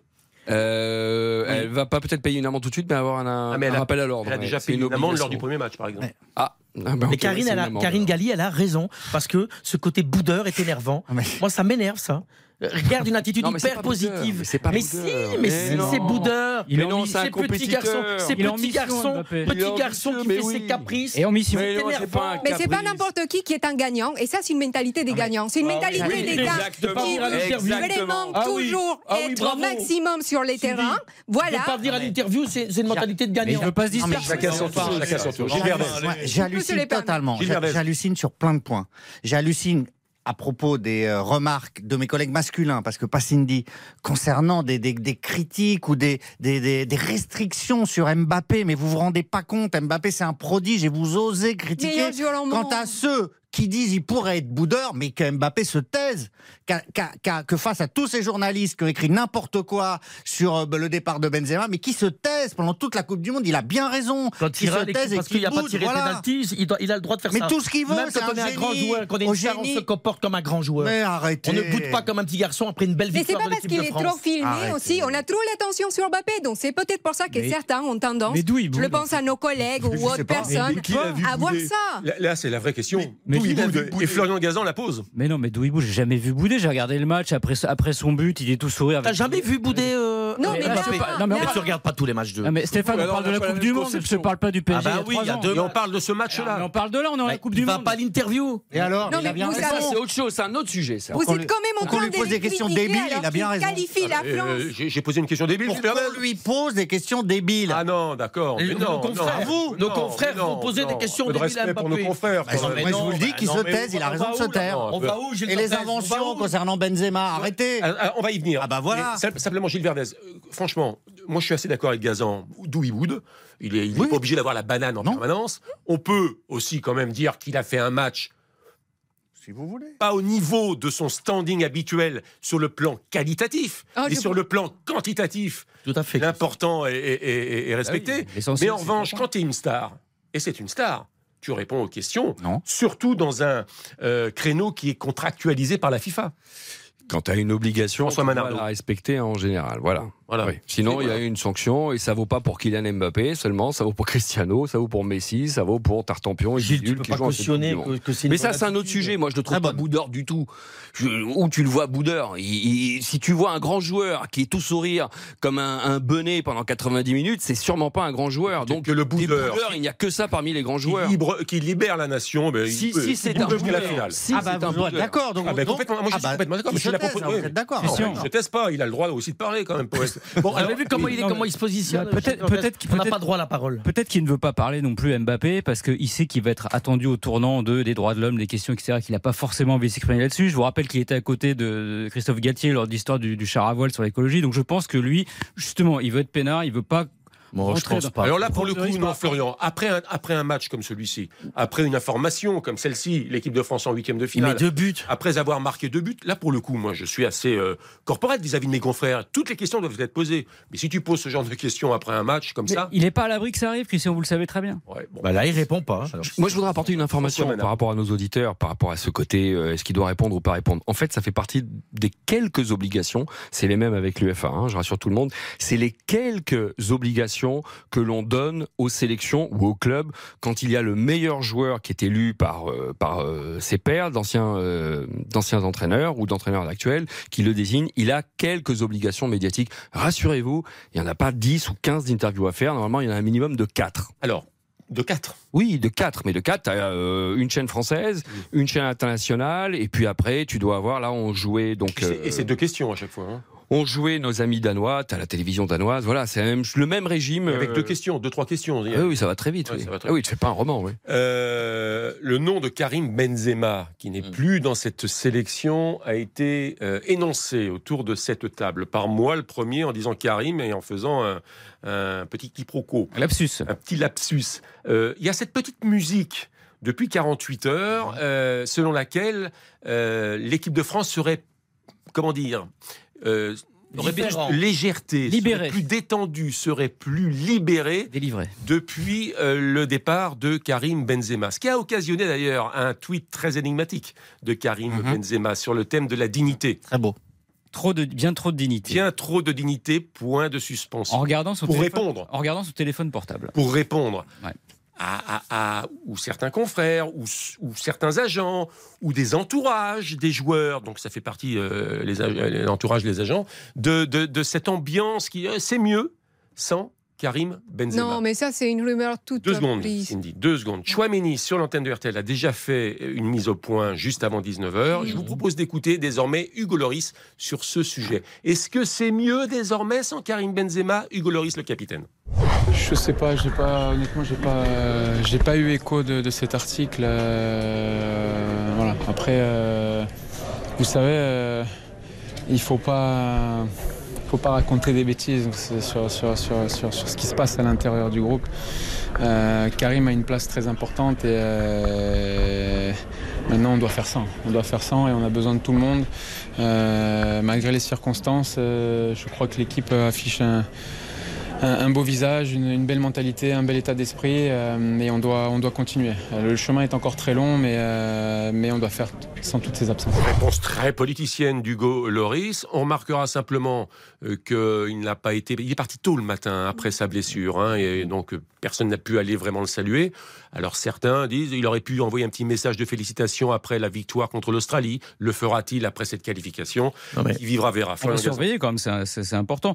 Non, mais par rapport à Karim Benzema, de toute manière, évidemment, le fait qu'il soit pas là euh, change la ligne pour pas mal de joueurs. Je pense que notamment Griezmann doit pas être mécontent parce que quand on voit le match qu'il fait, le rôle qu'il a dans l'équipe de France. Est-ce qu'il aurait ce poste-là, et ce rôle-là, si Karim Benzema était là? J'en suis pas sûr. Donc forcément, euh, le fait que Karim Benzema, la nat- la nature du vide, le fait qu'il soit pas là, ça satisfait certaines personnes. Je pense encore une fois que Kylian Mbappé qui veut toute la lumière, ne pas avoir un ballon d'or à côté de lui, ça le dérange pas plus que ça. Et puis ils se disent aussi forcément qu'en 2000 2018 ils ont gagné la Coupe du Monde sans lui et qu'ils peuvent le faire aussi. Donc je dis pas que ça les soulage, mais je dis que ça les dérange peut-être pas plus que ça. Quoi. Cindy Colmenares. Si vous vous rappelez, il y avait aussi les joueurs uruguayens qui avaient euh, parlé des Lugano. joueurs, Lugano, assez satisfait du fait que Karim Benzema soit pas là. Et moi, j'ai comme l'impression que c'est cette petite phrase qui a été reprise sur exploiter, alors qu'en réalité, la seule certitude qu'on a, c'est que Karim euh, Benzema en équipe de France est quand même un joueur respecté par les autres joueurs. Euh, donc là, on voit effectivement peut-être plus d'automatisme parce qu'ils sont habitués à jouer ensemble. On voit l'équipe, c'est c'est vraiment des joueurs qui ont euh, l'habitude. Mais dès là à dire qu'il y a un bonheur parce que Karim Benzema, qui est quand même ballon d'or et qui est excellent au Real Madrid, n'est pas là, euh, j'en serais étonné. Stéphane Powell On ne parle pas de bonheur ou pas de bonheur, et moi je ne parle pas d'état d'esprit du groupe. Je pense que le groupe euh, l'a dit très justement, euh, euh, Hugo Loris et, et Varane, hein, dans les- leur interview, c'est on la vie continue avec le groupe qui est là. Je rejoins, je, je suis vraiment d'accord avec l'analyse de, de, de Florian. Ça veut dire qu'il y a un moment, je pense que sans le dire, et moi je parle surtout d'Mbappé, bah, il y a une espèce de naturellement une pression différente parce que le ballon d'or n'est plus là, parce que il y a, donc ça le libère. Alors je te dis pas qu'il est content que Benzema soit pas là, j'ai jamais dit ça. Je dis que pour les raisons qu'a dit Florian, il y a des joueurs qui sont libérés différemment. Gilles Vervez Ça aurait pris de la place Benzema. Mais vous pensez sincèrement que si euh, Mbappé n'avait pas envie que Benzema joue en équipe de France ou à ses côtés, euh, Deschamps l'aurait rappelé Vous pensez qu'Mbappé n'a pas été consulté? Vous pensez qu'ils n'ont pas discuté? Moi là, je vais vous dire franchement ce que je La pense. réalité du terrain. C'est que non, mais ça c'est une invention totale. Et je vais vous dire, et Christian, je sais pas si ça va vous plaire, mais c'est pas ce qui s'appelle. vous venir. C'est parce qu'il s'appelle Karim Benzema qui a cette polémique. C'est vous tout. Voilà. C'est parce que c'est Karim Benzema. S'il s'appelait Pierre Dupont, il n'y aurait pas cette polémique. Non, c'est parce que ça gêne certains. Parce que ça Oh, gêne certains. pas Mais bien Ouais, sûr que c'est ça. Arrêtez. Vous le pas savez. Très bien. Ah non, Gilles. Vous le savez très Non, bien. Gilles, Et ça, c'est dégueulasse. C'est une insulte à Karim Benzema. vrai, Et, tout ce qui tourne autour est totalement faux. Gilles, j'ai vu des unes, j'ai vu des unes de, de journaux sport ou pas sport, mais plutôt sport, où quand euh, ça cavalait pour Karim Benzema, notamment en Ligue des Nations, il y avait une une, c'était il est phénoménal, Ah oui phénoménal. Euh, do- donc je veux dire, euh, votre démonstration peut s'inverser. Je, je voudrais, je voudrais donner mon avis. euh, je trouve la, la Ça question à la, à la limite de, elle est limite infamante en fait. Bien. La question de savoir si euh, le fait que Karim ne soit pas là, ça Elle est- puisse Elle est satisfaire. posée depuis 48 heures. Elle est, non mais on a le droit de poser toutes les questions. Moi, je, mon droit, je le prends de qualifier cette question. Je la trouve limite infamante. Pourquoi? Parce que est-ce que euh, Michel Platini était plus content si Giresse n'avait pas été là ou inversement. Est-ce que Yuri Djorkaeff aurait été plus content de pas avoir Zidane dans les pattes ou, ou inversement? En fait, non mais on se rend compte que ces joueurs qui sont des, des compétiteurs hors normes, suffit de voir leur pédigré en club, se disent qu'ils perdent un Karim Benzema doublement euh, euh, Karim Benzema plus Ballon d'Or. Il ne vient pas euh, parce qu'il a malheureusement une blessure de dernière minute et ils peuvent penser ah ouais tiens ça va faire mes petites affaires égocentriques parce que dans le jeu moi je vais me retrouver je vais avoir plus de lumière. Non mais c'est- même pas un Ça débat. existe, hein, François. Moi- Mais je, je ne renie pas ça. J'en ai vu, moi, des jalousies au sein du vestiaire de l'équipe de France. Mais pas quand on est à ce niveau-là, qualitativement. Tu sais ce que l'autre va apporter. Il y a des joueurs qui ont qui peuvent pas s'encadrer, mais ils savent qu'ils doivent jouer ensemble. Exactement. Si on prend vraiment un exemple très très très ancien à ce moment-là, là je vais faire vraiment le vieux combattant, Breitner et Beckenbauer ne pouvaient pas s'encadrer. Ils ont été champions du monde et champions d'Europe ensemble avec la RFA. Donc tu vas avoir des situations comme ça. Là, il se trouve qu'en plus, ils s'aiment bien. Ils s'aiment bien en plus. Moi, si tu veux que je t'en parle des, des joueurs Non, mais qui s'aiment pas en équipe François, de France, François. Euh, je, je pense que l'analyse de Gilles est un peu exagérée. J'ai essayé. Ah de- bah après, moi, je rejoins pas Gilles sur le côté parce que c'est Voilà, Karim j'ai j'ai Benzema. essayé de lui rappeler qu'il y avait des unes lorsque Karim euh, en équipe de France euh, flambait et qui étaient tout à son honneur. Donc je pense que l'analyse est un peu touchy. En revanche, sur le plan sportif, euh, ils ont tous des égos absolument surdimensionnés. Mais ils sont pas couillons au point de se dire que c'est son ego qui va passer outre le collectif. Ils savent qu'ils doivent suis- gagner ensemble. C'est pas Aussi talentueux soit-il. faut-il être certains. aussi catégorique Je n'en suis pas certain. Mais je m'incline devant l'expérience Ouais, de François Manardo, qui a, qui a fréquenté les coulisses des, non, des mais- équipes de France. J'ai le respect de, de François et sa Non mais c'est pas une question de respect, l'expérience- non, mais un, un joueur, Je vais un joueur dire- qui n'en aime pas un autre, et il va en parler avec le Non, mais sélectionneur, moi, il je faire te parle comprendre le pas. message. C'est déjà arrivé. François, je te, non, je ne suis pas d'accord. Je ne te parle pas d'aimer ou pas d'aimer. Je parle de C'est la mi-temps, messieurs, dames. position La personnelle. mi-temps, la mi-temps, la mi-temps, La mi-temps, toujours 0 à 0 entre l'Argentine et le Mexique. Il ne s'est absolument rien passé. On rappelle que pour l'instant, virtuellement, l'Argentine est toujours dernière euh, de son groupe C avec un seul petit point provisoire euh, qui serait le résultat de ce match nul 0 à 0 complètement euh, atypique et euh, amorphe. 0 à 0 donc entre l'Argentine et le Mexique. Fin de première période. Donc ça chauffe quand même pour les Argentins. Oui, et puis les Mexiques, il faut quand même les souligner, euh, Ochoa, les gardiens mexicains, parce que tout à l'heure on a, on a dressé un portrait du Mexique qui était quand même comme une équipe très faible, mais ils ont quand même Ochoa qui est un excellent gardien qui est toujours présent, donc attention à voir si vraiment... Non, Ochoa tu confonds avec non, Ospina. Ajaccio, Ajaccio, Ajaccio. euh, Ochoa. voir- Ajaccio Ochoa. Ah, Mais oui, mais Ospina à Nice et Ochoa la, CA. et, et pourquoi je pensais à, à Ajaccio quand on faisait le multiplex avec Pierre Ménès notamment, euh, on avait l'impression qu'il avait des petits bras. Ah. Il, était, il était toujours un peu, alors on se moquait, mais gentiment, franchement gentiment. Ouais. Et, mais c'était Ajaccio, effectivement. Non, mais il est excellent, vraiment, grand gardien. Grâce à lui, le Mexique Ouais, est il a toujours fait un premier très très bon match. Ouais. Bah, il arrête le pénalty de Lewandowski. Bon, alors question infamante, pas infamante. Merci d'ailleurs Baptiste Durieux et seconde période à suivre sur l'antenne de RTL. Je reviens pour répondre à François. Moi, je ne te parle pas de s'aimer et pas s'aimer. Je te parle que dans une logique sportive, d'amour. à partir du moment où il y avait Giroud, à partir du moment où il y a Benzema et euh, notre ami euh, Kylian Mbappé, on sait tous, on va pas revenir sur la position de Mbappé quand il jouait avec Giroud. Au début, c'était compliqué, après c'était devenu super sur un match amical. Je pense qu'à un moment, il avait un de trop. Un de trop. Et donc, je pense que, et quand je dis ça, c'est pas méchamment, quand je pense que le départ de Karim Benzema a fait qu'il y a une place en moins et qui permet, même si c'est pas qu'une volonté d'être négatif, d'être plus libre pour pouvoir, euh, s'exécuter, pouvoir faire les bons matchs. Je pense. C'est tout pour le sujet? Bah, Comme d'habitude, hein, on est habitué à qu'il y ait des histoires comme ça qui sortent de nulle part et qui n'ont aucun fondement. Donc voilà, oui. Alors on a parlé il- sport Là, également. pour le coup, il n'y a pas aucun fondement mais, euh, sur cette histoire-là. On a parlé sport. On a Ah, vous remettez ça sur le tapis, euh, Flo? Il a raison, Flo. Non, Il y a un euh, fondement. bah, il y a eu, il y a eu- voilà, il y a quand même des infos. Voilà, on a tous des infos Oh, que il y a des messages qui ont été, bah, bah, voilà, il y a des messages qui ont été passés. C'est pas aussi flagrant que ça, mais quand même un petit peu. Moi, moi, je pense que c'est quelque chose, selon résultat, pas tout de suite, parce que là, on va parler des huitièmes de finale, ce sera le truc, mais si l'équipe de France ne va pas jusqu'au bout du bout, euh, ça, peut, ça peut ressortir.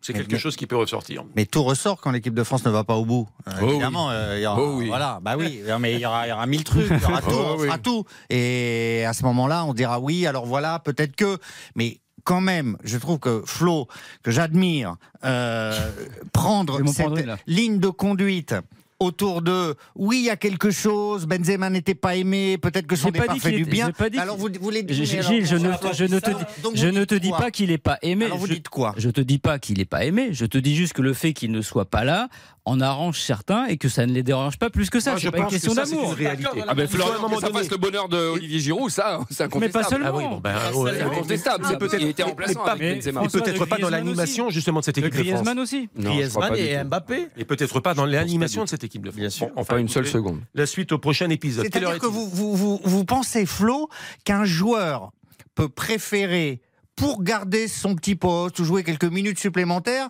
que le ballon d'or soit pas là. C'est ça que vous suggérez. Que des joueurs comme Griezmann. Je peux répondre à sa place qu'un- Je peux répondre à sa Oui. place Je réponds oui. Oh, Christian, pas Je réponds oui. Le Je réponds oui. Mais si, ça existe. Vous faites passer les égaux et, et- et les convictions Pas personnelles au-delà de l'intérêt de l'équipe de. France. Mais c'est impossible pour moi d'entendre ça. J'ai vu des joueurs s'abonner la planche de leurs coéquipiers, mais pas à ce niveau-là. Mais excusez-moi. Mais ils ne l'ont pas savonné puisque de toute façon il est forfait. Ils, Il est ils ont- forfait. ils l'ont pas sorti, il est forfait. Ils l'ont mais pas le sorti. fait qu'il soit forfait Ah oui. ne dérange pas certains. Mais écoutez, plus- écoutez, il y a eu une histoire. Je suis désolé de vous dire ça, mais Mbappé, pour une histoire de pénalty, il a boudé. Et même s'il a du respect de Benzema et que c'est un ballon d'or, à partir du moment où il est pas là, eh bien, ça le libère. Il faut pouvoir l'entendre. Sur le plan sportif, Sur le simplement, plan on peut sportif. quand même imaginer ça. D'ailleurs, euh, entre nous, il y a eu euh, pas mal, je ne veux pas te mettre mal à l'aise, mais il y a eu pas mal de règlements de compte euh, à une époque entre Belges, Flamands, Belges, bien Wallons. sûr que oui. euh, et- Encore maintenant, dans le vestiaire. fallait faire jouer les copains du copain. Et encore pas forcément. maintenant. Non, mais existe, ça ressemblerait quoi alors un Kylian Mbappé avec Benzema cadenassé du coup Parce qu'il ne Oui, serait pas libéré. Donc, comment il serait cadenassé d'après toi s'il avait le ballon à côté de lui Parce que Comment je pense qu'à un moment, il n'aurait oui, pas eu la liberté qu'il a dans sa tête maintenant, psychologiquement. Ah, Quand tu joues pas à côté d'un ballon et qui est un grand joueur. Benzema, bah oui, c'est quand tu joues Non, à côté d'un non, Benzema. Mbappé, bah, c'est un grand joueur. Vous pouvez quand même l'entendre. Sportivement, sportivement, tu peux imaginer qu'avec Benzema, il reste quand même très longtemps sur le côté gauche, poste qu'il ne veut pas forcément. il- joue avec, Sans Benzema, Giroud est une pointe, Arrêtez. mais il tournicote autour. Et d'ailleurs, sur le plan sportif, moi, Benzema, je l'ai trouvé, c'est pour ça que j'ai posé aussi la question, revenons au terrain, pendant toute la première période, trop sur sa ligne, sur son côté gauche. Benz- Mbappé, Euh. Benzema. Mbappé, Mbappé, Mbappé. Trop sur son côté gauche. C'est pour ça que je ne l'ai pas trouvé spectaculaire. euh, sur le plan du jeu et qualitativement, Gilles Verdez, c'est tout. Au contraire, il est dans un esprit d'équipe. Il est tellement dans un esprit d'équipe que c'est totalement délirant d'imaginer que quelque part, même inconsciemment, dans son subconscient, tout ce que vous voulez, il puisse être content de l'absence de Benzema. Pas que lui, Il se cherche, il pas que lui, et, les autres, et peut-être pas qui- lui du tout. Ah bah- voilà, ah bah et peut-être pas lui du À tout. qui alors On vous a parlé d'autres joueurs tout à l'heure. Ah Griezmann, Griezmann. une animation différente. Bah, Griezmann, tu peux pas dire qu'il est quand même pas le grand gagnant de l'absence de, de Benzema. Il a un rôle qu'il aurait pas eu si Karim Bien Benzema sûr, était là. quand raison, même. Enfin, Florent. je sais pas, non Il a raison, Florent. Je sais pas. Mais si, je pense qu'il a raison. Moi, Il y a je- des joueurs qui ont plus de liberté parce que le ballon d'or n'est pas là et qui prend beaucoup de Je pense qu'à ce niveau-là, on a tellement l'amour du maillot et la volonté de gagner euh, que euh, quand on a Benzema à côté de hein. soi, on est heureux. Et Non, quand il mais est pas ce là, sont des triste, voilà. professionnels et aussi ce sont des joueurs là. Ce qu'on a vu dans ces matchs, c'est qu'ils jouent, ils sont très solidaires. On voyait quand ils montaient, ils montaient quasiment en bloc, ils descendaient en bloc. Donc en fait, c'est juste. C'est pour ça que ça vous donne cette impression parce qu'ils sont tellement en train de jouer collectif et vous, vous avez peut-être moins l'habitude de les voir de cette façon que ça vous donne cette impression. Mais moi, je trouve que là, dans ces matchs, et, et que Benzema, avec qui il s'entend très bien d'ailleurs, soit là ou pas, oui, en fait, parce que je vous entends parler, mais c'est complètement, euh, voilà, c'est assez étonnant. Ils s'entendent bien tous les deux. Il n'y a aucun problème et il sait profiter. Que- Karim Benzema est un grand joueur et Mbappé aussi pour profiter de la présence l'un de l'autre. Mais ce n'est pas le cas parce qu'il est blessé. Voilà. Vous vous rendez compte que vous m'avez fait parler de Benzema pendant un quart d'heure C'est vous, chef. Oui, mais vous êtes trop bavard. T'as remis une pièce dans le jukebox. je, pose, je pose une Il y a des question. sujets même, pièce. des- Je, co- Et je voilà, pose- exactement. Il y a on des peut- sujets on qui peut, on méritent. peut quand même, Cindy, excuse-moi, j'ai travaillé dans, dans des vestiaires. François aussi. Ah, il nous l'a sorti, ça fait si longtemps. Non, mais vous pouvez quand même écouter aussi. Vous êtes tout, tout de suite être Ah, moqueuse, quoi. J'ai travaillé dans un vestiaire. Deux. Oui, mais vous, vous l'avez jamais fait. Et donc, si vous voulez que je sois agressif, je vais l'être. Si on se je calme, on se calme, Non, non, mais si vous foutez de ma gueule, alors je vais vous répondre. On se J'ai calme. travaillé dans des. Non, non, non, mais j'aime pas ce côté moqueur. Moi, j'ai le Du respect. débat et de la Moi, bienveillance. j'ai le respect. Du Donc, tout de suite, s'il s'en vient tout de suite sur la moquerie. Du débat dans un dans les vestiaire. vestiaires. Alors, dans un vestiaire, on peut entendre que dans un vestiaire, il y a des joueurs qui ne sont pas toujours d'accord ensemble et qui peuvent parfois, Ah ben. même si certains sont vicieux, aimer aussi qu'un de ses copains ne joue pas. Ça existe. Mais évidemment, pouvoir complètement d'accord l'entendre. avec ça, personne ne. Personne Bah ne nie. apparemment, non. Non, mais je suis complètement d'accord avec Powell. Non, mais effectivement. On peut pas ne pas être d'accord avec ça, mais, c'est pas dans cet exemple-là. combien, combien de je fois vais te dire un truc dans le jeu, pardon Christian, je vais dire un truc juste dans le jeu. Je pense que même ça doit les emmerder parce que ça les fatigue un peu plus. Il y a moins de permutations sans Benzema parce que Olivier Giroud est un joueur axial et je pense qu'il couvre plus de courses Mbappé et Griezmann. Hmm. Donc je pense qu'il se dépenserait un peu moins avec un Karim Benzema qui fait le liant dans ce triangle. Bon, les amis, on refait le match. C'est de la bonne humeur, c'est de la bienveillance, c'est de la polémique parfois, c'est du débat. Et quant à parler de Karim Benzema qui n'est plus dans la sélection, c'était pour simplement dire et euh, vous proposer le débat euh, sur le plan sportif. Est-ce que ça peut en arranger certains, etc. Mais il ne s'agissait pas, franchement, de, faire de- son procès et, et on de regrette. faire un procès Et on euh, regrette pour, et on regrette pour au-delà de l'aspect là. sportif. Voilà, c'est ça que je On veux dire. regrette pour lui qu'il ne soit pas là parce que c'est sûr que c'est un crève-cœur, c'est horrible, mine de rien. Mais bien sûr. Mais, Pour certains, oui. Pour certains, oui. mais pour tout le monde. Non, non, Ah bah non mais- Alors. Pour tout le monde. Allez. Alors là, non, pas vous Une pause. Une pause. Il a rigolé, hein. on vous voit pas, mais je, je confirme, il a rigolé un peu. Une pause et on terminera avec euh, Didier Deschamps quand même. Deschamps qui, euh, voilà, qui, qui à l'arrivée, euh, Deschamps a toujours raison. C'est vrai. Christian Olivier, On refait le match sur RTL.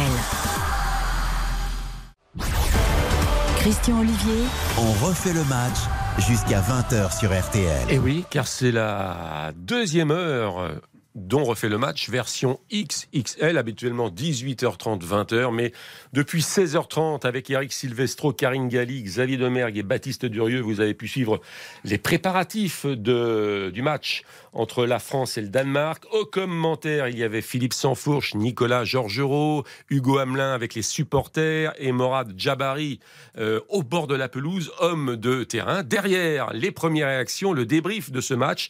Et depuis 20h, donc on refait le match, on refait le match spécial Coupe du Monde. Pendant une heure, on a parlé de l'équipe de France. On va encore s'attarder quelques instants sur la méthode Didier Deschamps et essayer de mettre en perspective euh, ce parcours des Bleus, notamment pour les huitièmes de finale à venir, contre potentiellement euh, des adversaires du groupe C, ou la Pologne, ou l'Arabie Saoudite, ou le Mexique, ou l'Argentine. Je rappelle qu'à la mi-temps, eh bien, le score est de 0 à 0 Et aucun tir cadré dès l'Argentine. entre l'Argentine et le Mexique, Allez. 0 à 0. Et Baptiste Durieux nous fait vivre ce match.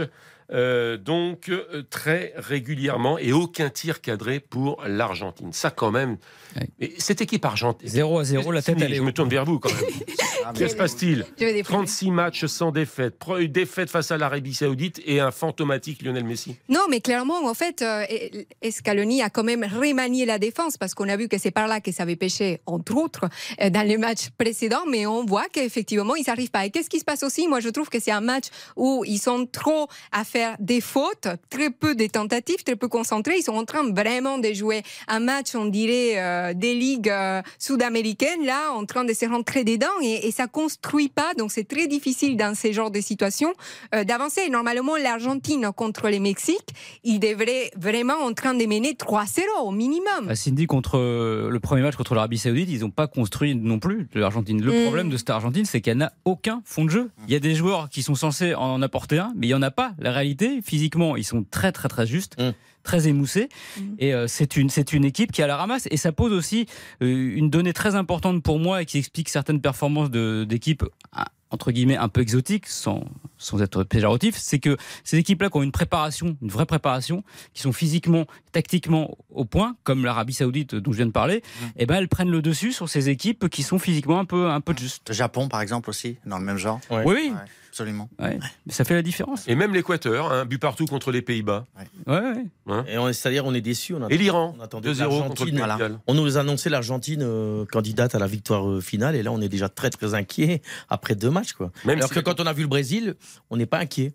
On va en parler du Brésil dans un instant, on va parler de Neymar également, on va parler des autres nations, on va parler euh, des, euh, de Cristiano Ronaldo, du football africain, on va parler des, des surprises, je le disais, puis des symboles également. On a vu quand même quelques symboles durant cette première semaine de Coupe du Monde avec les joueurs allemands qui euh, faisaient semblant de se bâillonner le, le, le- le La bouche. visage, la, La bouche.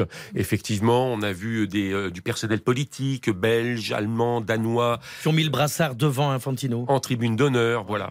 Adja Labib, la, la ministre belge des Affaires étrangères, a mis le brassard, est allée saluer M. Infantino. Lui, Vous nous direz comment ça a été perçu en Belgique. Et on a vu également des supporters iraniennes. Vraiment, c'était, euh, ça prenait le cœur. hein, vraiment, des supporters iraniennes. Ouais. Euh, certaines voilées, d'autres pas, euh, avec euh, les, des, des gouttes, enfin des larmes qui Des perlaient larmes. sur le visage. Très touchant. Euh, des, des panneaux également, liberté en Iran, liberté de la femme, etc. C'était, c'était très touchant. Mhm. Euh, on en parlera. On en parlera. Je- on termine sur l'équipe de France.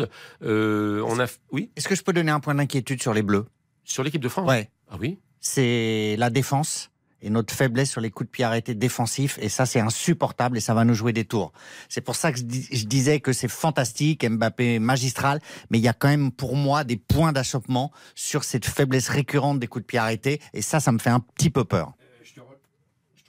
Bon, je te rejoins complètement et je voudrais juste apporter une précision que sur la faiblesse sur les coups de pied arrêtés, il y a trois buts encaissés, mais contre le même adversaire. Le Danemark qui a une façon de travailler les coups de pied arrêtés qui est assez avant-gardiste en Europe et dont certains s'inspirent. Donc effectivement, il y a, euh, il y a peut-être un bémol et, et certainement Didier Deschamps avec euh, les vidéastes de l'équipe de France va encore travailler plus à fond là-dessus. Mais c'était contre la même sélection à trois reprises. Au-delà de la même sélection, est-ce que c'est une thématique qu'on pourrait rapprocher de celle qui avait été lancée par un sélectionneur qui euh, euh, estimait que sans escabeau, il n'était pas possible d'aller chercher les ballons de la tête Ouais, je pense en plus là-dessus, mais c'est pas le sujet de l'émission. Non, mais je, ça fait Enfin, part. moi, le coach en question, il, il- pff, il demandait aux joueurs d'improviser quasiment sur les placements, voilà. Alors on parle de Raymond Domenech, moi je vais en parler hein, de Raymond Domenech. C'était la, la, la, la- la réponse de Domenech, c'est de dire sans escabeau le ballon. Non, de la non, mais tête. euh, alors je vais apporter une Est-ce précision. que ça se prépare à l'entraînement, ça? Alors oui, évidemment, ça Est-ce se que ça se prépare. je vais apporter juste une précision et rapi- rapidement refermer la parenthèse. Il y avait les vidéastes, qui sont toujours les mêmes d'ailleurs, qui travaillaient magnifiquement bien, donc ils continuent à faire ce même boulot. Il y avait Marzalek, notamment. Bruno Martini, paix à son âme, qui lui aussi, non seulement entraîneur de gardien, mais se chargeait également de préparer les coups de pied arrêtés avec les vidéastes. Et le sélectionneur, et moi je l'ai, je l'ai entendu, je l'ai vu euh, sur un terrain à huis clos, donc il n'y avait pas de médias, dire aux joueurs euh, non, mais euh, faites-le comme vous le sentez. Coup de pied défensif et coup de pied offensif. Mais c'est drôle. Attendez. Enfin, j'ai vu les joueurs lui répondre. Hein, euh, j'ai vu les joueurs lui dire euh, non, non, mais ça marche pas comme ça, coach. Prépare ta réponse, Stéphane. Bon. Euh, le- le- C'est le- drôle. L'ambiance, vous l'entendez, c'est euh, Argentine-Mexique et c'est Baptiste Durieux pour le début de la seconde période. Exactement, il y a 36 secondes et exactement, toujours 0, 0 à 0 donc entre l'Argentine et le, le Mexique. Effectivement, Christian, vous l'avez dit, euh, très très peu d'occasions. On a deux tirs euh, pour l'Argentine, un seul cadré, euh, trois tirs du côté du Mexique, un seul cadré également. C'est un match qui est très peu qualitatif et cette équipe d'Argentine qui manque cruellement euh, d'idées. Donc on espère pour euh, soulager un pays entier que ça va mieux se passer effectivement en seconde période. Euh, L'Argentine toujours provisoirement dernière de son groupe. 0-0, 46 minutes de jeu. Merci euh, Baptiste, antenne ouverte bien évidemment. Ça, je dis- J'ai juste que. Pardon, Florent. Les mascabots, les, les escabeaux. Non, c'est Non, non, sur le coup de pied arrêté, sur le fait qu'on prenne des buts, c'est peut-être lié aussi au fait que malheureusement euh, notre défense n'est pas d'une très grande stabilité sur ces dernières années. On a eu beaucoup de blessés, on a rarement eu la même Ouais. charnière, rarement eu le même latéraux, donc c'est difficile de travailler aussi de manière très efficace et sur la longueur. quoi. Je n'imagine pas Didier Deschamps euh, ne pas travailler. Non, non, Non, mais le travail, travail, ça. mais il faut des automatismes aussi. Euh, ouais, mais oui, c'est des, obsession. auto- des automatismes mais que, que tu travailles euh, évidemment aux entraînements, mais c'est c'est des schémas. Euh, quelle sélection hier On voyait très très bien comment elle bossait sur les coups de pied arrêtés offensifs, avec ceux qui faisaient le bloc, ceux qui Les Portugais partaient euh, premier poteau pour entraîner les défenseurs avec Ouais. eux. Ils, ils faisaient toujours la même. Je pense que c'est les Américains qui ont fait ça et qui répétaient euh, ça. Ils ont eu deux trois occasions de la tête, ça n'a pas fonctionné pour eux. Mais non, ça se travaille. T'as pas besoin d'avoir non plus 15 matchs d'automatisme. Non, non, mais ça m'a beaucoup fait rire euh, l'anecdote que nous raconte. Parce que je Moi, ça me faisait pas marrer du non, tout. non, ben non, mais moi je trouve ça tellement surréaliste que c'est pas drôle. Ouais, mais je rejoins. Gilles. Je pense quand même que sur la défense, c'est pour ça sur ce troisième match contre la Tunisie, moi je pense que Didier Deschamps va garder sa défense pour garder les automatismes. Je pense que ce serait une erreur de faire des changements. Moi, je crois pas. Non? Vous Moi, pensez je crois que pas. ça va changer? Mais il faut qu'il, il faut, il faut d'abord euh, que tous les joueurs puissent un peu avoir l'impression de participer à cette Coupe du Monde. Et puis, Oui. besoin de les Varane, il va rejouer, non? Mais t'as besoin de les préparer, Stéphane, parce que si t'as C'est un blessé, faux, si un blessé ou un suspendu, t'es bien content que le gars qui est derrière, il a un petit peu d'accord, de, minutes dans les pattes, quoi. Anticipé. Non, je suis d'accord, mais pour garder les automatismes, généralement les sélectionneurs gardent la défense. La vraie question, c'est Pavard. Si tu fais revenir Pavard pour Ouais, le ça. ressortir en huitième, là, tu risques de le perdre. Ouais. Euh, psychologiquement, mentalement, ce que vous voulez. Tu risques de le pas, perdre. Et je pense qu'il vaudrait mieux Ouais. maintenir Koundé. Ouais. Ouais. Non, mais aussi pour euh, qu'il il continue à avoir des bonnes sensations sur les terrains, c'est important aussi pour la confiance parce qu'il ne faut pas oublier que Condé est un joueur quand même qui a très peu de sélection, qui est jeune, il est à peine en train de prendre ses automatismes avec les autres joueurs de la défense. Donc oui, effectivement.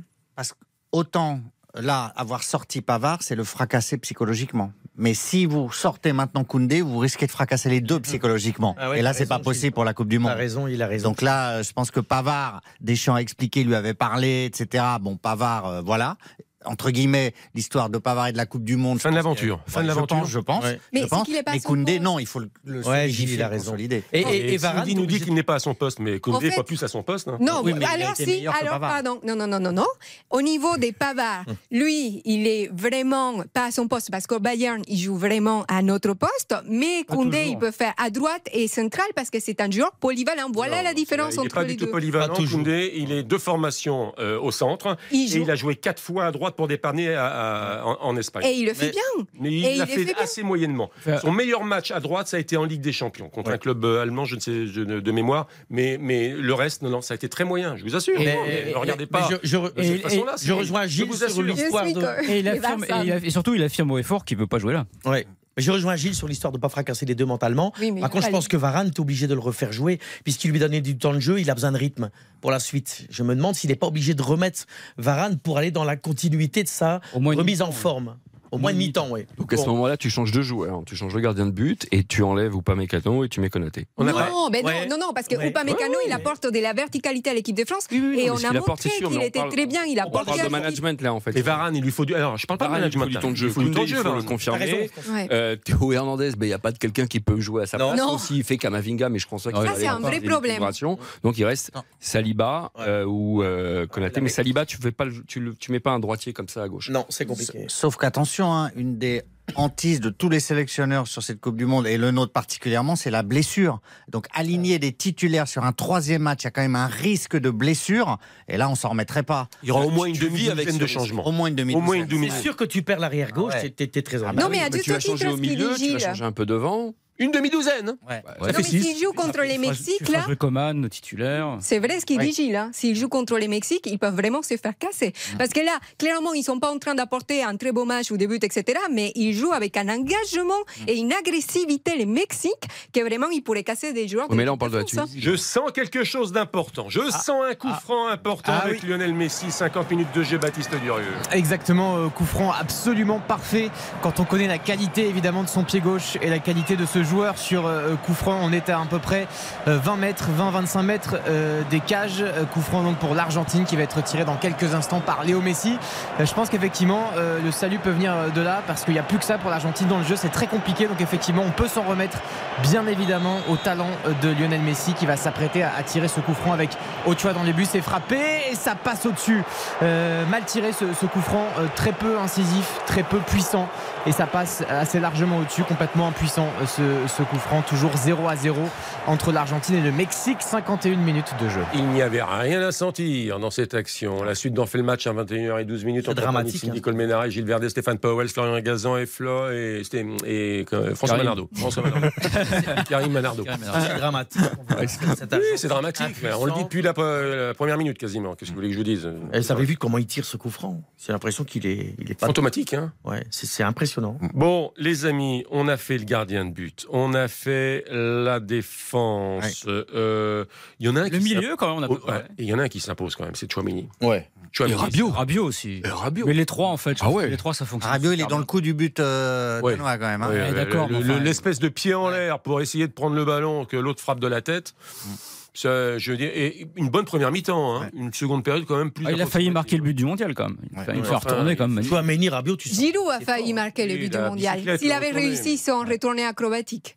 Mais je- Giroud. Non, mais on, on- je Ça trouve. Giroud. Giroud. Il a fait un ah, acrobatique, contre mais ça va. Non. Giroud, non, oui, Giroud. presque. Giroud. Pardon avec les Olivier- herbes. Olivier Giroud. Non, mais Stéphane. le milieu de terrain, c'est un vrai sujet. Je trouve qu'on a, on a, on a vraiment un milieu de terrain euh, hyper complémentaire. Moi, je trouve qu'on peut aller loin avec ce milieu-là. Hein. Non, non, mais je, suis complètement d'accord. Rabiot, il est exceptionnel sur les deux matchs. Chouameni, je pense que c'est une vraie révélation. Je trouve qu'il s'impose. Et en plus, moi, ce qui me plaît avec euh, Chouameni, vous allez dire que je parle tout le temps de, de l'humain et compagnie, mais son intelligence dans les interviews, c'est un mec, tu sens qu'il est posé, tu sens que c'est un mec qui a du charisme pour son jeune âge. Et euh, bon, il faudra peut-être les faire souffler. Il y a Fofana, il y a tout ça, mais euh, on- je pense Didier Deschamps a trouvé son milieu de terrain en sachant qu'il y a eu de la casse avec euh, les, les- les blessures, les joueurs qui sont pas là. quoi. Moi, je trouve que Rabiot était moins bon qu'au premier match et Chouameni meilleur. Je suis d'accord. Ouais. Ouais. ouais, ouais. Ah, Je suis complètement d'accord. Ouais, raison. Et Griezmann encore meilleur qu'au premier. Oui, absolument. Et Griezmann, c'est une vraie. Cette c'est le renouveau, Griezmann. Ah C'est le phénix. C'est le phénix. Ce qu'il fait d'aller chercher les ballons pour les autres, travailler en défense, c'est exceptionnel ce qu'il fait. L'homme Entre du les match. Griezmann, et non, pour la FIFA, c'est Mbappé. Pour, ouais, mais enfin pour les Belges, ils avaient donné ça à De Bruyne. hein. Donc euh, C'est le peuvent baromètre se- de Ils l'équipe de peuvent se France. tromper, hein, la FIFA. Moi, je le donne à Griezmann C'est le aujourd'hui. baromètre de l'équipe de France. C'est Ouais. c'est celui qui fait le lien entre euh, Tout la récupération et puis euh, le jeu Ouais. de transition quand on, on bascule offensivement. C'est le balancier de l'équilibriste. Et il le fallait. Et de toute façon, c'est Euh, vraiment s'il y a un joueur qui, ne, qui est toujours content sur les terrains, euh, qui est vraiment toujours à disposition de l'équipe, au service, c'est vraiment toujours Griezmann. Donc c'est un joueur aujourd'hui dont on pourrait dire on ne peut pas s'en passer. L'équipe de France ne peut pas s'en passer. Et il donne le rythme, je trouve. C'est-à-dire que parfois, il joue en une touche de balle, long, ou alors il temporise, il attend le replacement, il regarde. Vraiment, c'est. euh, Intelligent, Mais je vraiment. que Très, très fort pour le moment. Flo, Flo tout à l'heure. Suite malheureusement au départ de Karim Benzema, on a dû le repositionner positionner là et c'est du vrai bonheur parce qu'en fait ça gêne personne et plus que ça le gêne pas, c'est qu'il est très bon. Et alors que s'il y avait eu Karim, euh, ça aurait été plus compliqué de le faire évoluer. Et tu sais, c'est un peu, c'est un peu son volume de jeu, ou enfin sa panoplie de jeu à l'Atlético. Hein. Ouais, c'est Ouais, ça. on retrouve ça. C'est exactement ça. Il a parfaitement ses repères. hein. Complètement. Euh, il a Complètement. pas besoin 10 et d'avoir 8, quoi. un Benzema. Complètement d'accord, c'est comme ça qu'il joue avec Simeone et, et- et- mais je le trouve vraiment fort. Le sélectionneur Didier Deschamps, les change... d'abord la sélection, ensuite les, les- les changements, le turnover, les choix, la stratégie, Dédé a toujours raison ou presque.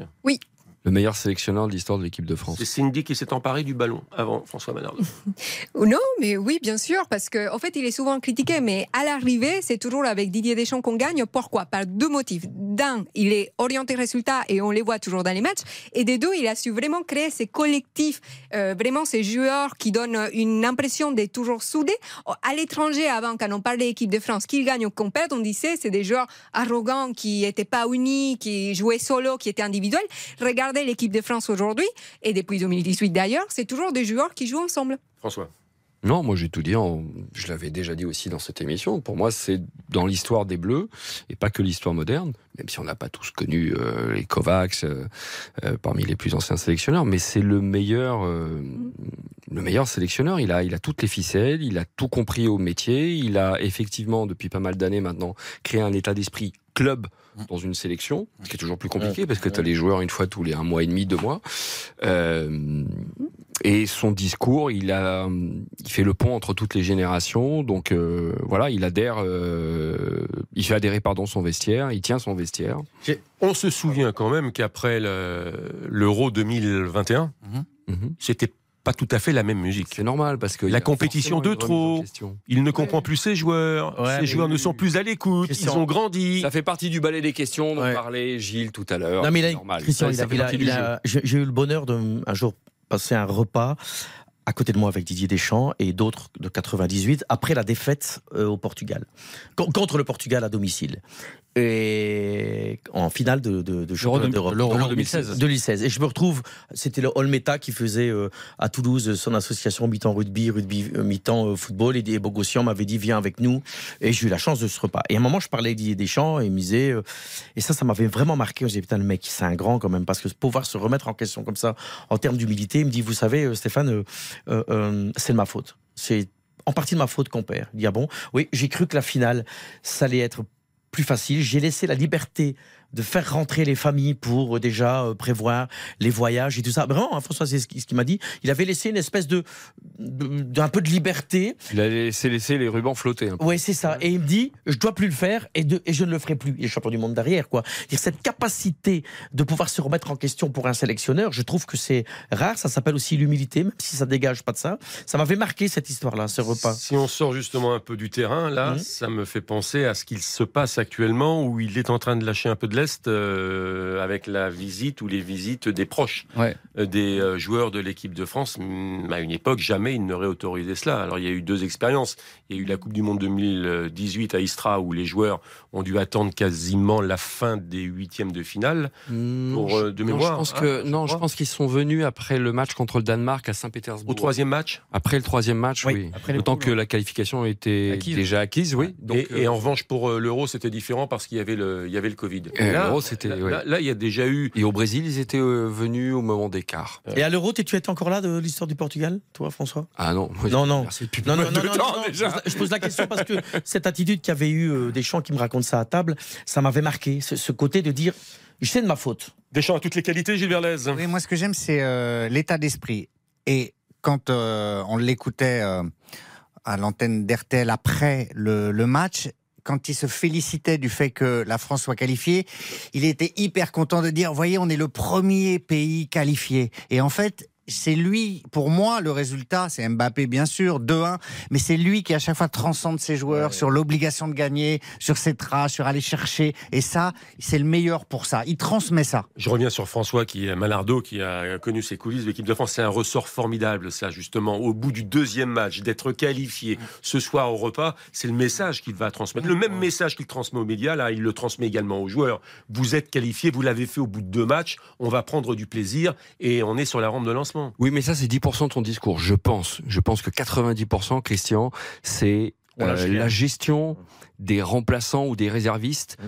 Comment est-ce qu'ils doivent aller chercher, asticoter, emmerder les titulaires pour créer une émulation encore plus forte sur la deuxième phase de la compétition qui sera à la vie à la mort? Oui, il a, il a pas tort. Je pense que maintenant, ça va être très intéressant de pouvoir continuer à garder euh, ce, ce bloc, ce groupe. Et pour ça, il va devoir faire des bons choix, François, pour les changements ici contre la Tunisie. Effectivement, pour que garder des mecs comme Saliba, je prends l'exemple de Saliba, où on aura certainement besoin durant la compétition, de pouvoir le laisser en, en mouvement. Pas, pas se considérer comme un réserviste en disant, bah, de toute façon, toute la Coupe du Monde, je vais pas jouer. Je pense que c'est ça. Mais il va le faire. hein. Je pense que Didier Deschamps est capable de tout à fait de faire On ça. va bientôt conclure sur l'équipe de France. Euh, J'ai une dernière question, question générique. Mais Gilles Verlaise veut. Non, ce qui m'a marqué aussi dans l'interview, c'est que quand un journaliste lui a dit alors peut-être que vous ne serez pas euh, premier, etc., il a lui-même fait le calcul tout de suite. Bon, c'est pas sorcier, mais pour bien pointer, faudrait-il que l'Australie gagne 4-0, que nous perdions nous 2-0 Ça me semble impossible. Donc pour lui, dans sa tête, l'objectif est atteint premier de la poule. C'est ce qu'il voulait pour jouer dimanche, pour avoir le deuxième de l'autre poule.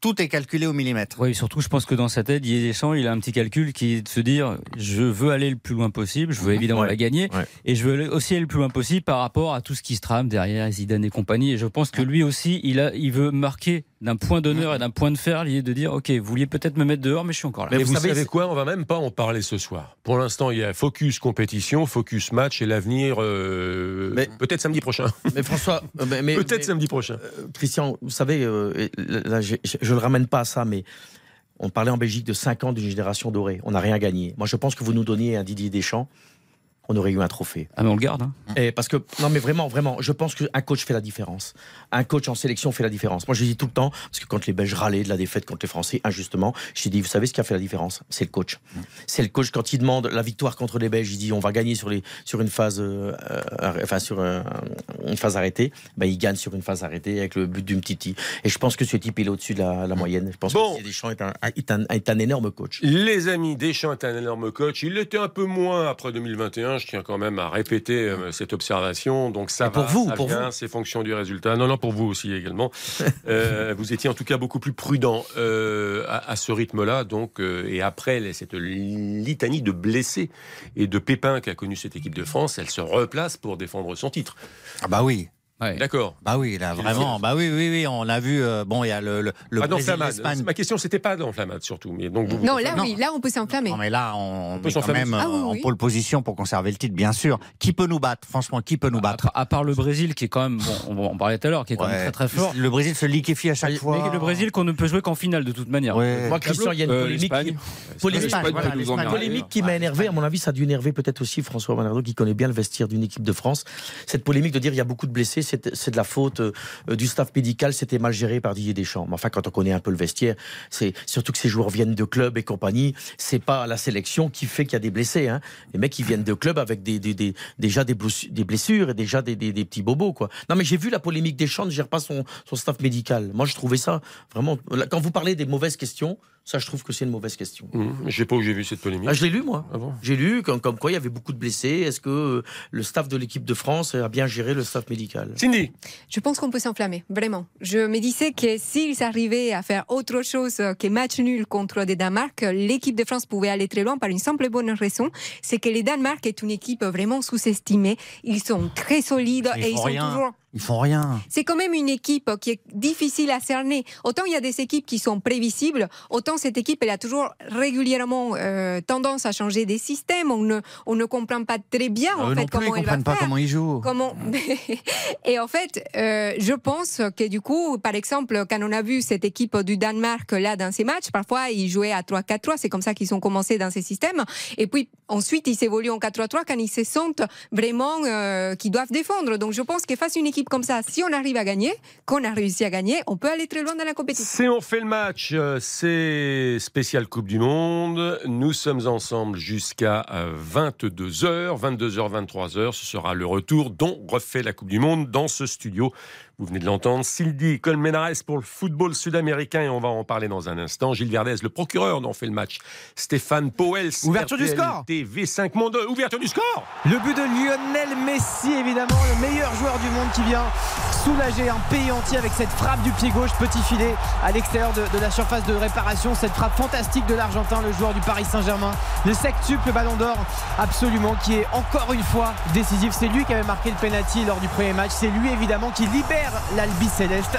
1-0 donc pour l'Argentine face au Mexique. On a dépassé l'heure de jeu. Quelle joie de Lionel Messi, quelle joie de ses euh, Quel but partenaires, Et quel but Ah, il est soulagé. hein. également du, du- de Et on est content pour lui. du Paris Saint-Germain. Ça, ça nous fait un classement provisoire absolument incroyable. hein. Alors du coup là la Pologne effectivement est en tête pour l'instant de, de- de son groupe, suivi de l'Argentine, deuxième du coup qui serait virtuellement qualifié évidemment avant le, le troisième match. Mais en tout cas là il faut vraiment insister sur cette joie de Lionel Messi.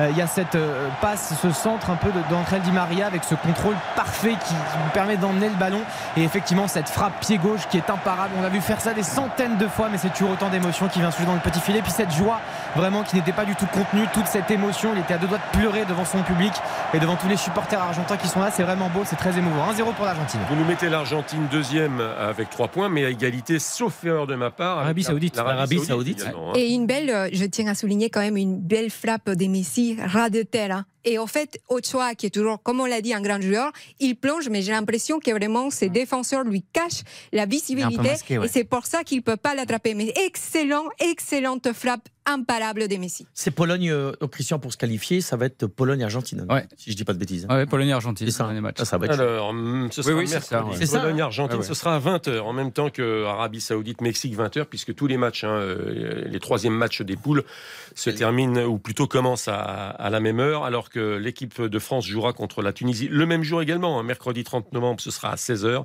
16h également pour euh, Australie-Danemark. Mais là, Hum. ce sera extrêmement chaud à partir de 20h. Ah, ils seront obligés de se livrer, Argentine. euh, Pologne parce qu'ils seraient à la merci euh, Oui. d'une éventuelle victoire de l'Arabie Saoudite Tout dans l'autre match. Ils sont obligés de Ils ne gagner. pas se contenter d'un nul. Ça va être, voilà, ça va une, contenter d'un ça va être nul. une fin de, de, de ce groupe-là. Les amis, le. Mexique n'a pas encore perdu. hein. Non, non, non, bien sûr, Ouais, bien sûr. Non, mais Non. Si la logique est respectée, Mexique Euh, devrait perdre hein, quand même. Sinon, ça serait toute l'Amérique qui serait très surprise. On refait le match, on va se garder l'actualité argentine et mexicaine en fin, en fin, en toute fin de dont on refait le match, mais Baptiste peut intervenir évidemment dès qu'il le souhaite. Parlez-moi de Neymar, la nouvelle blessure de Neymar, cheville, cheville pardon, qui a tourné, qui a été touché dans un duel avec euh, le Serbe, c'était Milenkovic de mémoire. Euh, je, euh, je vous- je vous propose- je vous pose une question provocatrice. Quoi. Est-ce que, malheureusement, est-ce que c'est son jeu de provocation, justement Bah Il oui. expose en sur, permanence. sur cette phase-là, en tout cas. C'est il peut- dommage, il peut la lâcher. Il peut la lâcher sur cette phase-là. Et il y a une faute, qui, qui- qui est une vilaine faute. Quand il se blesse, là, il peut oui, la lâcher. Oui, hein. oui, mais c'est comme quand euh, il s'est blessé la dernière fois contre Saint-Etienne. Il a de nouveau la cheville qui glisse Ouais. Et qui se plante dans le pied Ouais. de l'adversaire. Ouais. Ça, c'est vraiment manque de bol. C'est pas tant une faute que effectivement euh, le, le fait que ouais c'est pas de bol mais euh, bon euh, après de toute manière Neymar changera pas sa façon de jouer et il se blesse aussi parfois sur, sur des chocs parce qu'il va les provoquer et il sait pas jouer autrement et je pense qu'il n'y arrivera jamais donc bah, il sera toujours à la merci de ça et puis ses, ses chevilles sont de plus en plus fragiles à force de blessures. Ouais, c'est ça. Pour moi, c'est pas tant son jeu que son corps. Euh, les- les- la récurrence des blessures fait qu'à un moment, on doit se demander si, euh, voilà, il n'y a pas euh, un corps qui euh, souffre, qui est sollicité depuis très Il jeune, avait déjà dû renoncer. du, re- Ouais. du renoncer, Ouais, avec, parfois une hygiène de vie. C'est pas le cas en ce moment, mais qui a été compliqué. Bah là, il un est au top. hein. Oui, mais d'accord, mais le corps a impacte ouais. à chaque fois, À la doit mémoire. amortir ça, compenser. Et donc là, au bout d'un moment, il y a une fragilité quand même. Alors oui, c'est pas de bol, mais il y a une certaine fragilité. La moindre torsion provoque une entorse. et- Oui, ça c'est vrai. Oui. Mais ce qui est triste, François, c'est pour, les énormes fans. pardon, euh, Stéphane, pour des joueurs comme ça, très dribbleurs, ils ont cette hy- hyper laxité. Ouais. Mais Ouais. quand tu as cette hyper laxité, donc cette extrême souplesse, hein, euh, tu as les articulations, et on parle de la cheville en l'occurrence, qui est beaucoup plus souple et qui va plus facilement se blesser en glissant comme ça en plus sur le pied de l'adversaire. Mm. Et pour moi, pas de bol. Mm. Mais Oui. c'est- ce qui est un peu triste, c'est qu'on a vu un, un, mais un- moi, je- un Neymar, je trouve exceptionnel. Parce que je- le Neymar qu'on a envie de voir, je trouvais que c'était cette équipe de Brésil euh, bah, vraiment intouchable, j'ai envie de dire, même, même, même si ce fut compliqué la victoire, mais intouchable. Et cette blessure, ben là maintenant tout le pays, euh, on a vu au Brésil, sont en émoi. Mais j'ai quand même l'impression, je suis pas médecin, j'ai vu sa cheville, enfin on a tous vu sa cheville. Je suis pas si sûr que c'est si si grave que ça. J'ai quand même l'impression. que- Ah, si le ligament est touché, Bah, il apparemment, il, également Il y a eu des il va radios, hein. en Il y a eu des Voilà. radios qui ont été faites, euh, Il donc en euh, huitième. en fait, oui. On va parler. Il peut revenir en huitième, donc On va ça poursuivre pas mal. sur Neymar. Toute petite respiration, s'il vous plaît, à 21h et bientôt 30 minutes. Christian Olivier, On refait le match sur RTL. Christian Olivier, On refait le match sur RTL. On fait le match à 21h30 minutes version XXL avant de refaire la Coupe du Monde à partir de 22h, 22h, 23h. Vous referez notamment euh, avec euh, les débats euh, le match, le résultat du match entre l'Argentine et le Mexique. Les Argentins continuent de mener face aux Mexicains, pas de changement. Toujours un but à zéro, Baptiste Durieux. Toujours un but à zéro. Il reste 20 minutes dans le temps réglementaire. Ça va mieux pour l'Argentine qui reprend un peu goût au, football. On a vu un beau mouvement collectif avec cette frappe de, Molina qui est passée au-dessus. Mais voilà, il repose le pied sur le ballon. Il se rassure un petit peu après évidemment ce, ce but magnifique de Lionel Messi. Euh, la possession n'est pas forcément une vérité, Baptiste, mais là, c'est du carrément, quasiment ou presque du 80-20%. hein.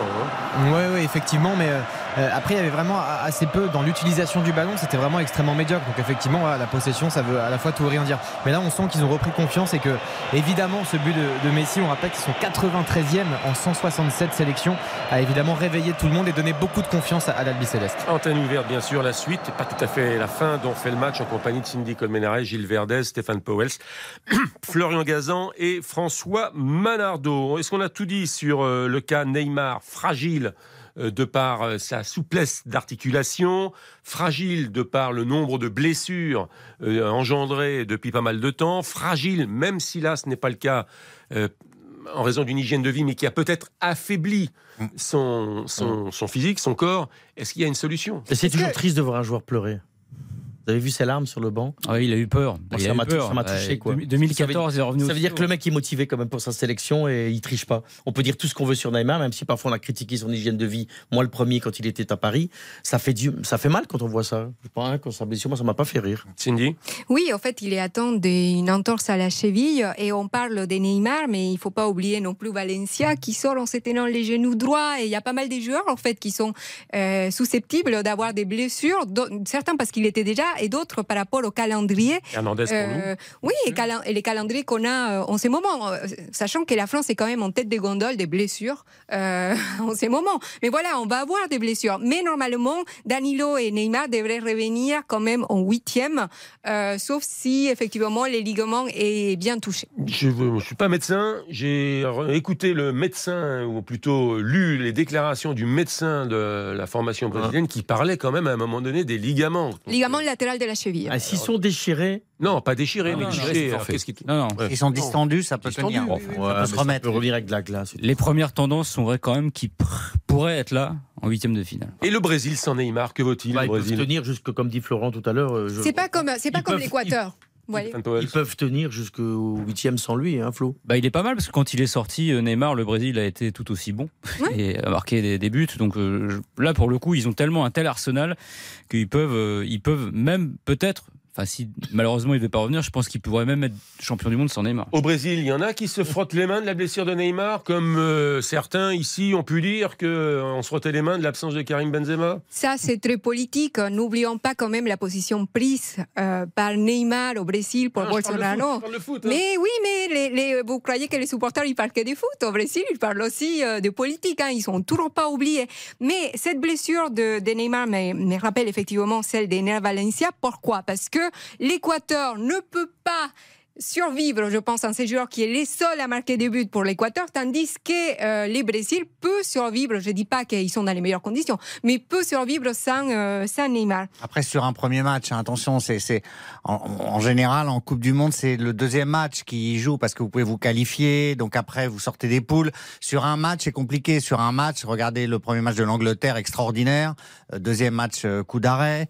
Euh, sur un match, bon, la France a confirmé. Il y a l'Espagne euh, qui a été aussi très forte. On va attendre de voir. Ouf. Et puis le Brésil aussi très fort, mais il faut quand même attendre une confirmation. Ils ont un groupe qui est très à leur portée, ils vont se qualifier avec des équipes qui sont pas ridicules. Il faut quand même attendre la confirmation de cet envolé extraordinaire, par exemple de Richard Lisson, qui est un joueur fabuleux, mais qui peut aussi s'éteindre très vite, qui est un joueur un peu cyclotimique. Donc on va attendre un tout petit peu.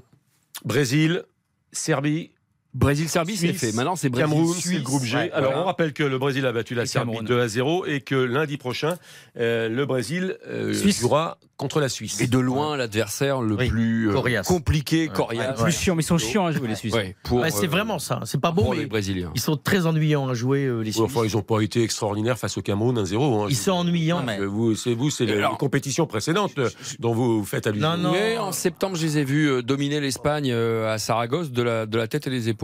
Ah c'est une équipe pénible à jouer. Ouais, j'aimerais en pas, retomber dessus. Ouais, ouais. En tout cas, si le Brésil, le Brésil qui a battu la Serbie, si le Brésil bat la Suisse, le match contre le Cameroun, euh, Ouais. là pour le coup, comptera pour du beurre.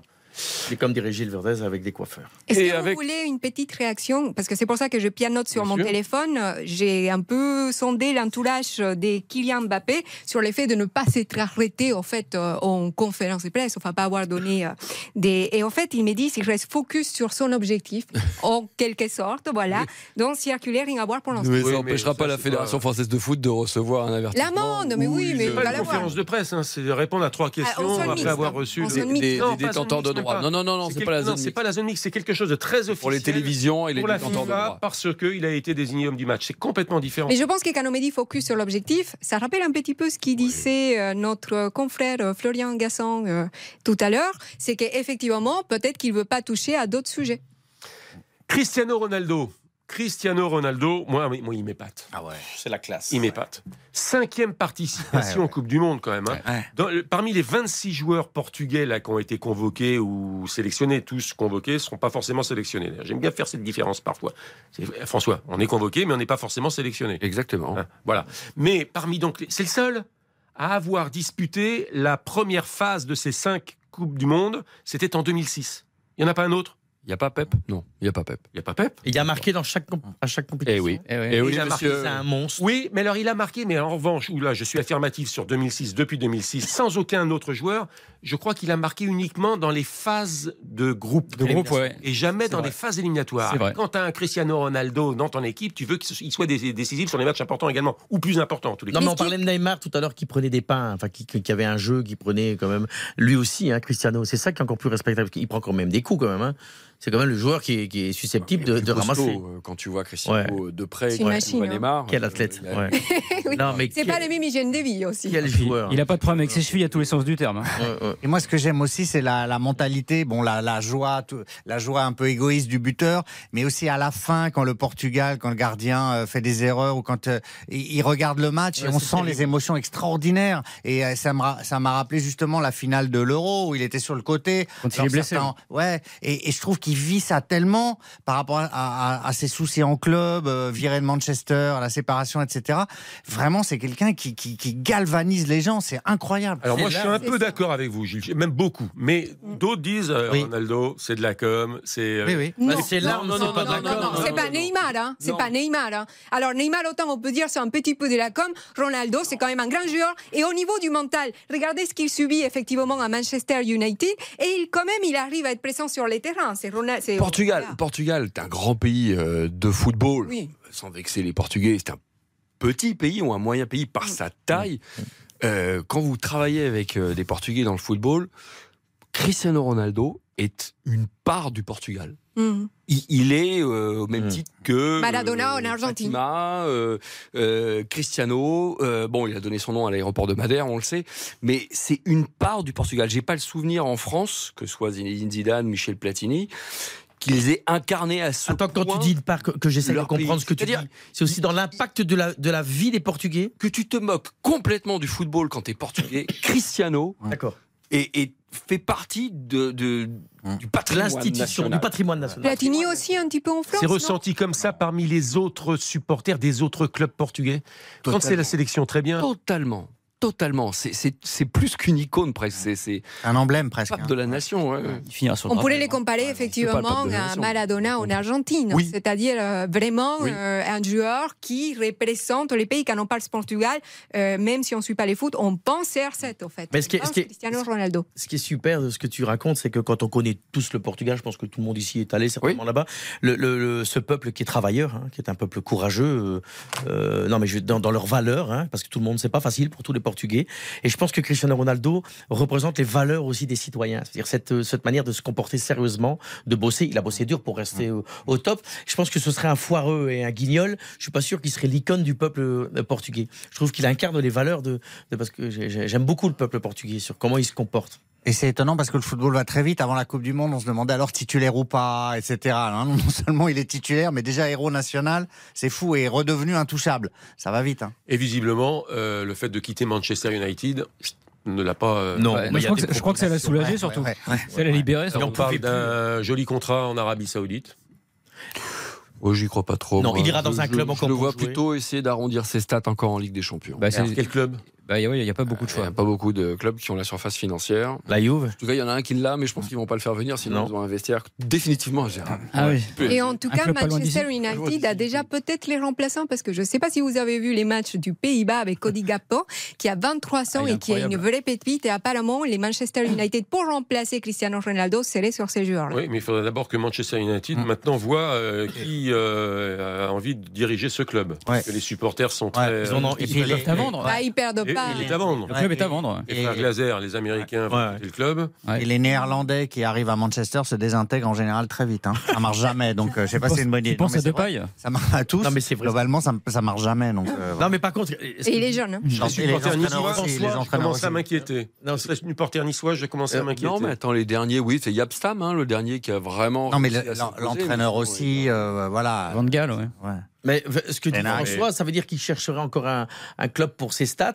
Il n'y en a pas 36, mais il y a quand même. Je pense qu'il est capable de faire des efforts financiers maintenant. Gros effort financier. Non, mais pour avoir, un, plus qu'un effort, là. pour avoir un, un vrai challenge, Bon. euh, ce serait beau, non? Ça m'amuse un peu là, concernant les entraîneurs à Manchester, parce que quand il y a 3 ou 4 Ah non, mais semaines, Ten Hag déjà. Ten Hag, Van complètement dans le ouais. potage, on m'avait dit mais comment vous pouvez vous exprimer de cette façon-là? Bah oui, Bah, c'est la vérité. Euh, voilà, je préfère avoir euh, euh, Ronaldo, Cristiano de son prénom dans euh, le- mon équipe Effectif. que Den Hag sur le banc. Qui de- comprend rien et qui fait n'importe quoi. Ouais. Bon, on a tout dit sur Manchester United, on refait le match euh, et sur Cristiano Ronaldo. sur Cristiano, oui. Et que se passe-t-il entre Argentins et Mexicains? Baptiste Durieux. Et ben on est reparti sur un faux rythme depuis l'ouverture du score de Léo Messi à la 64e minute. Toujours 1-0 pour l'Argentine. Donc on est entré dans les 10 dernières minutes de ce match. Alors il y aura du temps additionnel. Ce sera assez conséquent à mon avis. Donc le match est loin d'être terminé. Il y avait une occasion là pour euh, le Mexique avec ce long coup franc. Euh, Un ballon qui est venu mourir dans la surface de, de réparation. Mais voilà, euh, c'est vraiment Lionel Messi qui est venu éclairer un match très laborieux. 1-0 pour l'Argentine face au Mexique. 82 minutes de jeu. Et si ça va au-delà de 22h, on refait la Coupe du Monde, va jusqu'à 23h, vous le savez. Euh, Parler on- de Van de Beek qui a échoué comme néerlandais, Oui. là, qui est, qui est passé. bon, voilà, lui, bah, c'est l'exemple type, le très bon joueur néerlandais qui arrive et qui s'effondre à Manchester. Il y en a d'autres comme Van Nistelrooy, ça avait Oh, très bien marché. la liste est Voilà. longue. Mais la il y en a plein qui s'effritent mentalement à Manchester, qui est un club quand même qui, qui peut manger les joueurs avec le poids de l'histoire du club. C'est très dur de Mais réussir. depuis que Ferguson est parti, le club n'a jamais pu tourner. hein. Depuis qu'il avait le lui, c'était le mettre à bord, quoi. Oh, ils ont gagné quand même la Ligue Europa avec Mourinho. mais- Ouais, ouais, la Ligue Europa, quoi. Mais euh, tiens, Christian, je peux vous demander ces minutes là supplémentaires. Oui. Moi, je, ça me rend fou. hein. Alors, vous voulez parler des, du Des temps huit, additionnel, dix, bah des ouais. arrêts de jeu Mais ça, moi, c'est plus sérieux. Ah, moi j'aime bien. Ah, moi, je- moi moi, j'aime pas. Ah, moi, je trouve ça 12, bien. 13 on explique. On explique euh, euh, ah bon, on va faire ça juste après la pub. Tiens, les arrêts de jeu. Allez, temps additionnel. folie. J'avais pas prévu d'en parler, mais juste derrière la publicité. Christian Olivier, On refait le match sur RTL. RTL on refait le match avec Christian Olivier. Encore 15 minutes dont on refait le match. L'émission est passionnante. On a parlé pendant plus d'une heure de l'équipe de France. Je vous rappelle que l'équipe de France est qualifiée tout de même après sa victoire de Buzyn face au Danemark euh, pour les huitièmes de finale de la compétition. C'est la première sélection à être qualifiée euh, pour les matchs coup près, comme on dit, alors que la première sélection à être éliminée, c'est le Qatar.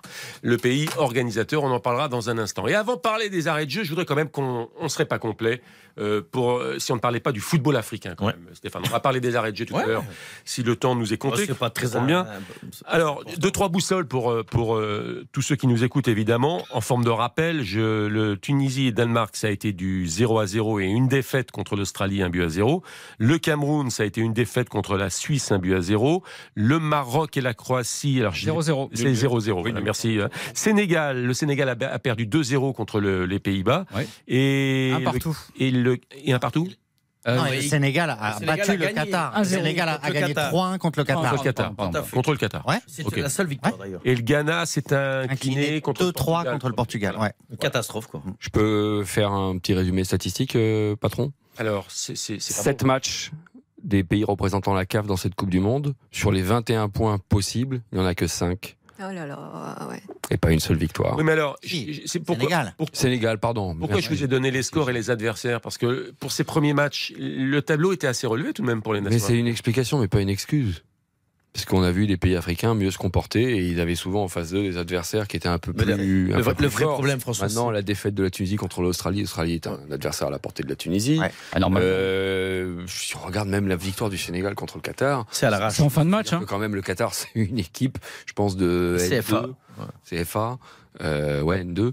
Donc, Ouais. euh, c'est pas vraiment, c'est vraiment pas brillant. Quoi. Et ils ont su faire en deuxième période contre les Qatar d'ailleurs. Ce qui est, ce qui est terrible, c'est quand on connaît le football euh, arabe, notamment africain, mais aussi le Maghreb, c'est toujours cette instabilité. Comme je travaillais en Algérie, euh, tu peux te faire virer du jour au lendemain. D'ailleurs, regardez Vaïd Alilodzic qui qualifie le Maroc, il y a Ziyech qui fait des pieds et des mains, boum, le- le sélectionneur saute. Donc ça veut dire que vous ne travaillez pas dans la longueur. C'est-à-dire que chaque fois, ils viennent dans des compétitions comme la Coupe du Monde avec une instabilité. Mais c'est vrai, hein, euh, François, Ça les pénalise ça les sûrement, ouais. Pénalise, ça les pénalise. Il n'y a, y a- y pas une, une vision, ils anticipent rien. Ils, ils pètent des câbles. au- ah, ah, euh, football du Maghreb, regarde les sélections, ça change d'entraîneur tous les sélectionneurs, c'est une chose, mais le, le fond, les, les joueurs, la formation, Gilles Verdun. Il y a aussi euh, la faute des pays européens qui leur refusent des matchs amicaux, beaucoup de, co- de vraies confrontations, qui ne les préparent pas. Et c'est vrai que les matchs en Afrique, le système qualificatif est tellement long que les cinq derniers qualifiés, donc les cinq derniers matchs, quand il reste 10 équipes, c'est d'un haut niveau. Le, le- le Sénégal-Égypte, les- le match aller-retour, c'est d'un très haut niveau. Et après, on a l'impression qu'ils se liquéfient, qu'ils jouent beaucoup moins bien. Mais ils n'ont pas l'habitude de Et le break pour confrontations l'Argentine. pays d'Afrique. Le break pour l'Argentine. Et Ça fait 2 à 0 sur cette frappe absolument somptueuse. Malheureusement, Guillermo Ochoa, le portier mexicain, n'a pas pu capter ce ballon euh, parfaitement logé dans la lucarne et bien enroulé pour se loger dans les buts. Ça fait donc 2 à 0 pour l'Argentine qui se met peut-être définitivement à l'abri. Il reste à peine 5 minutes dans le temps réglementaire. J'ai été distrait, Baptiste, le buteur Le buteur, je- en cours d'identification, Ah, je, je suis pas sûr, je vous le dirai tout à l'heure. Ramirez, non En cours d'identification. Euh, Gilles Verdez, le, le football africain. ils se, ils se, entre guillemets, ils se mangent entre eux, c'est-à-dire que euh, leur euh, compétition, les, euh, c'est, co- c'est comme un peu les, les, les athlètes américains aux Jeux Olympiques, les, les sélections américaines et trials. Là, vous arrivez, vous êtes épuisés. Les Africains, c'est très long le système qualificatif. Il en reste cinq, presque exsangues. Et ils n'ont l'habitude d'être au sommet que quand ils sont entre eux. Ils ne comptent Ouais. pas assez d'autres pays avant. Voilà. Et quand ils arrivent en Coupe du Monde, ils sont souvent surpris. Non, mais la le grande, la, la difficulté, c'est toutes ces dates. Et euh, moi qui ai travaillé pour l'Algérie. Buteur Fernandez. hein. C'était c'était la grande difficulté de libérer les joueurs des clubs. Euh, C'était Euh, compliqué. Attention, attention à ce qu'on est en train de dire parce que c'est des dates FIFA. Les dates FIFA, elles valent pour les cinq confédérations. Alors, tu as Les complètement Africains raison, mais les clubs, tu as complètement raison, mais les clubs parfois. l'obligation de céder tes joueurs. Alors, ils ont l'obligation, mais je peux te dire que quand tu es dans négociation avec les clubs, ils te demandent généralement, moi je l'ai vécu, euh, ils te demandent de, de dire le joueur il reste au club et il vient pas. On a eu des débats, non, on fait le match. C'est hein, terrible parce que ça perturbe, Ligue 1 qui ça perturbe l'organisation. Alors par exemple, si vous avez un match qui est euh, euh, dans en Mauritanie ou dans des dans des matchs avec des longs longs longs déplacements, eh bien ils les libèrent pas. Les clubs français veulent pas les libérer et, et pas que français, hein, anglais et tout. Ah moi je l'ai vécu, hein. je l'ai vécu et je peux te dire que c'est compliqué. hein. Après, il y a aussi une, réalité, c'est que le, le- le football africain est tout simplement moins fort. Je veux dire, aujourd'hui, quand on regarde les joueurs africains qui sont dans les grands clubs, les top clubs européens, il y en a pas tant que ça. Il y en avait beaucoup plus il y a quelques années. Donc ça aussi, c'est aussi une réalité.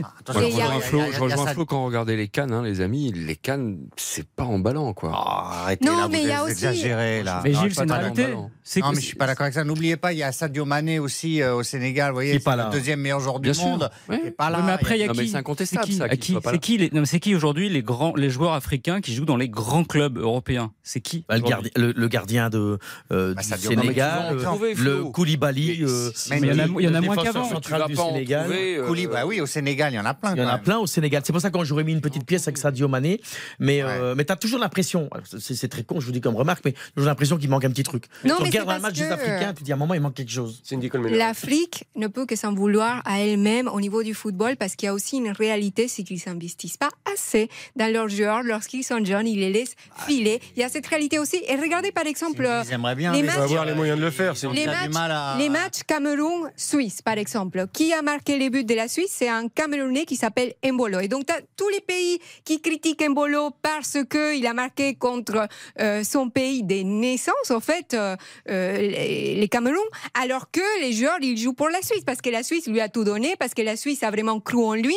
Donc, en fait, je pense que c'est une Non, question de ça euh, aussi. les- qui joue et, qui est à Monaco désormais. Il a eu Oui. la possibilité, parce que je connais le dossier, il a eu la possibilité de, de pouvoir jouer pour son équipe nationale du Cameroun, mais comme il voulait être euh, réglo par rapport à ce que la Suisse lui avait apporté, il a, il a, il a- Oui, bon, ça, c'est un choix. C'est un personnel, choix ouais. personnel. Moi, je suis euh, a- avec un associé. Nous avons une école de foot euh, au Sénégal. Je peux dire qu'il y a des gens qui investissent au Sénégal. Il y a aussi Oui. euh, euh, C'est des fonds privés. Jean Bar qui met de l'argent. Oui, oui, d'accord. C'est des fonds privés, mais la Oui, mais ils sont, en train, ils sont en train de changer. L'argent que récupère récupère les cinq fédérations qualifiées euh, sur cette Coupe du Monde. Ah, ils réinvestissent C'est vrai pas. que le réinvestissement, tu le vois pas. Non, mais alors c'est pour ça qu'il faut un ministre des Sports là-bas. Moi j'ai rencontré le ministre des Sports du Sénégal il y a pas longtemps. C'est effectivement ce que tu dis, c'est qu'il faut qu'à un moment il réinjecte dans de la formation. Et c'est ce que veut faire Samuel Eto'o avec le championnat du monde. mais c'est ce que fait en, en train occupé de faire le Sénégal. Il y a des il y a des pays et dont Eto qui sont en train de progresser dans, dans cela. Est-ce qu'on peut dire un petit mot sur le football asiatique? Parce que Mais on va y venir. Simplement, vous me dites que quand il y avait des stars africaines, c'était euh, bien ou mieux. Hum. Euh, pas forcément. Quoi. J'ai- Alors j'ai fait une petite Ah recherche. Quart de finale le Cameroun en 90, Hum. quart de finale le Sénégal en 2002 et quart de Ghana, finale le 2010 le Ghana. Ouais, jamais dépassé l'écart. C'est pour final. ça qu'ils avaient si peu de place. Et avec peut-être de meilleurs joueurs encore qualitativement, puisque là vous cherchez Oui, oui, les stars africaines. Non, mais il y a un problème hein, de l'Afrique en Coupe du Monde. Il y a un oui, non, mais- Oui, mais il n'y en aura pas beaucoup en huitième, donc il y a encore, encore un recul qualitatif. Le football asiatique, cher à Florian Gazan. oui, non, mais il faut en parler parce que entre le, le Japon, l'Iran, l'Arabie Saoudite, ça fait quand même partie des équipes qui nous ont euh, fait plaisir pendant ce premier tour, euh, qui jouent bien, qui jouent vraiment bien au football. Alors vraiment focus sur l'Arabie Saoudite, c'est pas parce que c'est Hervé Renard, mais c'est quand même une équipe qui est absolument incroyable. Ils ont encore fait un match cet après-midi Mmh, contre la terrible, Pologne, extraordinaire, fabuleux. malgré la défaite. Voilà, et c'est une équipe euh, qui est hyper bien organisée, hyper bien euh, tactiquement gérée. Enfin, ça fait plaisir et c'est, je trouve que c'est, une équipe vraiment rafraîchissante. Et l'Iran, même s'il avait pris un 6-2 contre l'Angleterre, derrière, ils sortent un match incroyable. J'attends le Japon aussi qui a fait. Franchement, c'est. Gagne après l'Iran contre le Pays de Galles 2-0. Ouais, ouais, non, mais franchement, c'est des, c'est des, c'est des équipes, alors là, pour le coup, où il y a un, un travail très cohérent qui a été fait, euh, même si l'Iran, euh, Kéros est arrivé à la, à la fin, enfin, on sent vraiment quand même qu'il y a du boulot. Il y a une vraie préparation, et c'est des équipes qui profondeur, viennent pas pour Mais c'est important ce que tu dis, Florian, et ensuite je donne la parole à, à M. Manardo. Il y a une vraie prépara- préparation. Pour le coup, il y a sans doute un nivellement, euh, peut-être, peut-être par le bas, je n'en sais rien. Mais en revanche, la vraie préparation, ce sont ces équipes-là qui ont pu euh, Tout à fait. la pratiquer. Un mois, un mois. et pas les footballs euh, européens ou euh, sud-américains. Non, c'est, c'est- ça rentre Non dans mais vous savez l'Arabie la Saoudite- préparation pour cette non Coupe du Monde. non, non, mais l'Arabie Saoudite, François, trois- j'ai vu, après je te laisse la parole, j'ai vu euh, un documentaire. Ça fait trois ans que M. Renard travaille avec les mêmes joueurs qui jouent tous au pays, dans le même club. C'est forcément un vrai travail de fond pour en arriver là. Non, mais si tu as la structure qui accompagne le talent, tu en retires les bénéfices. Et quand on a fait euh, l'analyse du football africain et on a parlé du manque de structure, en tout cas des structures pas assez solides. Mm. Et il y a beaucoup de talent en Afrique. On est tous d'accord en toute cette table pour le dire, pour le reconnaître. Euh, maintenant, sur les préparations, les Saoudiens ont eu cette préparation, les Qataris aussi. Tout à fait. Les Non, Australiens, les- non. les Qataris, c'est même les, différent. les Iraniens, je T'as aucune pense que culture. T'as pas de culture football au Qatar. Exactement. Ils ont Donc inventé ça, le ils foot depuis l'inventer. 20 ans. Ils peuvent Et pas 20 ans, même pas 15 ans. Ils peuvent pas ça l'inventer. hein. Mais euh, les Australiens, eux, jouent. Ils jouent pour la plupart du temps en Europe et, en- et donc en Écosse. Mm. L'Iran, ils ont quand même beaucoup, beaucoup de talent dans cette, euh, dans cette zone Asie. Et euh, ils se sont pas préparés euh, cinq mois. Le Japon, meilleur joueur. Taremi, euh, il était avec Porto euh, en Ligue des Champions encore euh, début novembre. Et le Japon. Et le Le Japon, Japon. c'est bien préparé aussi.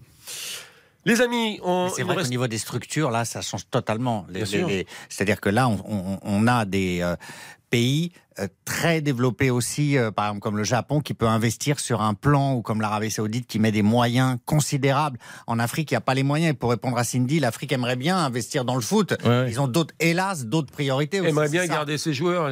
Ah oui, Non, vous savez, pas. Bah oui, Par ça exemple, aussi, hein. si, vous connaissez euh, Dakar, il y a euh, un stade qui est d'une beauté, euh, qui est d'ailleurs c'est le même, le même stade que le Bayern de Munich.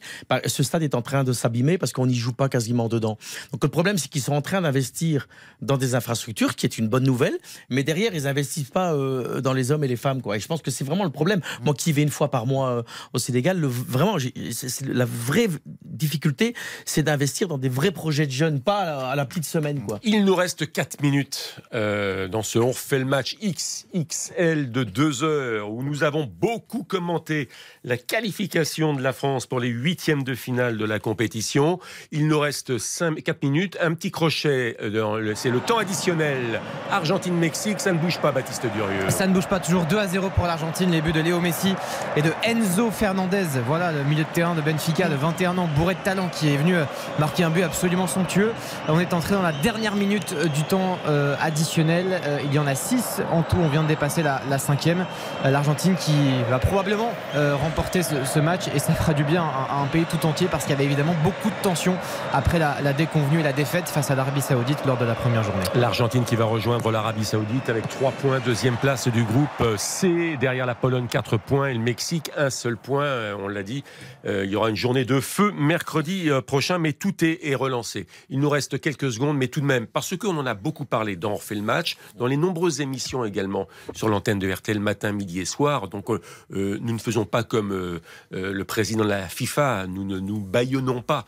Nous parlons également de tout et de tout ce qui a entouré les premiers matchs avec des symboles forts. Euh, Qu'est-ce que vous retenez parmi ces symboles? Les joueurs allemands qui se baillonnent euh, euh la bouche euh, à la présentation du match, euh, l'émotion iranienne dans les tribunes, ou les Iraniens joueurs mmh. qui n'ont pas chanté pour le premier match et pas le deuxième, mmh. l'hymne iranien. Qu'est-ce que vous retenez, Gilles Verdez? Moi, les Iraniens qui sans doute à cause de pressions exercées au pays sur leur famille ou de ou d'incitations très vives qui les ont fait croire qu'il y avait des menaces ou de menaces réelles, ont chanté un peu à demi mot et sans vraiment chanter leur hymne au deuxième match. Euh, je trouve que euh, c'est le, le, le symbole de ces joueurs forcés, c'est encore plus beau pour leur cause que euh, le silence du premier match. Je trouve que c'est incroyable ce qui se Chacun passe. à son tour, une image forte, Cindy Colmenares. C'est terminé. La supportrice. On arrive, Baptiste, dans un instant. On arrive dans un instant, Baptiste. La supportrice iranienne qui s'est fait enlever son drapeau, qui écrivait tout simplement Femme, vie, liberté, alors que l'Iran subit euh, des crimes euh, terribles. Donc euh, voilà. Stéphane Powell. Je vais être court, on en a tellement parlé du Qatar. Euh, les joueurs ne peuvent pas porter le poids de tout ce qui se passe, mais j'ai quand même aimé cette attitude des Allemands, et comme d'autres, et même l'équipe de France avec ce communiqué, mais on ne peut pas leur demander de faire plus. Et, euh, et voilà, mais, mais après, je pense qu'il faut tourner la page et parler de football. Florian Gazan? Euh, La ministre de la Défense allemande qui vient narguer Gianni Infantino avec son brassard One Love. La Belge a fait le même. Hein. Et la danoise. Et la danoise. Adjalabib, ouais. Les Iraniens, évidemment, parce qu'ils ne jouent pas les perles à morale. Euh, ils jouent pas du tout, d'ailleurs. Ils risquent gros et ils prennent ce risque-là, ouais. justement, pour faire valoir le droit euh, des femmes dans leur pays. Merci, les amis. Merci pour ce On fait le match XXL. Vous avez été formidable. L'Argentine a battu le Mexique 2 buts à 0. Baptiste Durieux. Avec des buts de Lionel Messi, notamment, euh, comme une évidence, euh, un éclair de génie de la part de l'Argentin, le joueur du Paris Saint-Germain. Le deuxième but signé Enzo Fernandez, qui est magnifique. Également, victoire donc 2 à 0. Ce fut difficile et laborieux, mais quelle est importante, évidemment, cette victoire. On rappelle le classement qui nous intéresse beaucoup puisque ce sera le futur adversaire de l'équipe de France en huitième de finale, euh, le premier ou le deuxième de ce groupe C. À l'instant où on se parle, la Pologne est donc première, suivie par l'Argentine deuxième avec trois points, tout comme l'Arabie Saoudite. L'Argentine est devant grâce à la différence de but. Et c'est le Mexique qui ferme la marche à la quatrième place. Merci beaucoup Baptiste Durieux. Après euh, le jingle annonçant 22h, vous retrouverez Eric Silvestro, Xavier Domer, Karine Galli et donc Baptiste Durieux pour revenir. On refait la Coupe du Monde avec leurs nouveaux débatteurs, d'autres surprises, d'autres invités dans ce studio pour débattre donc de ce Argentine-Mexique où tout est relancé pour revenir sans aucun doute également, car c'est l'information de la soirée, qu'on le veuille ou non, la qualification de l'équipe de France de football pour les huitièmes de finale de la Coupe du Monde. Merci à tous, merci de votre fidélité, merci à Spencer et ses équipes à la réalisation. Très bonne nuit à l'écoute de RTL. Ciao, ciao. Christian Olivier. On refait le match sur RTL. Après Mélenchon, 2027, rien de tout cela n'est tabou pour Clémentine Autain. Interrogée aussi la députée France Insoumise sur ses ambitions pour la gauche, toutes vos questions sont les bienvenues sur RTL.fr. Le grand jury présenté par Olivier Bost, demain à 12h sur RTL.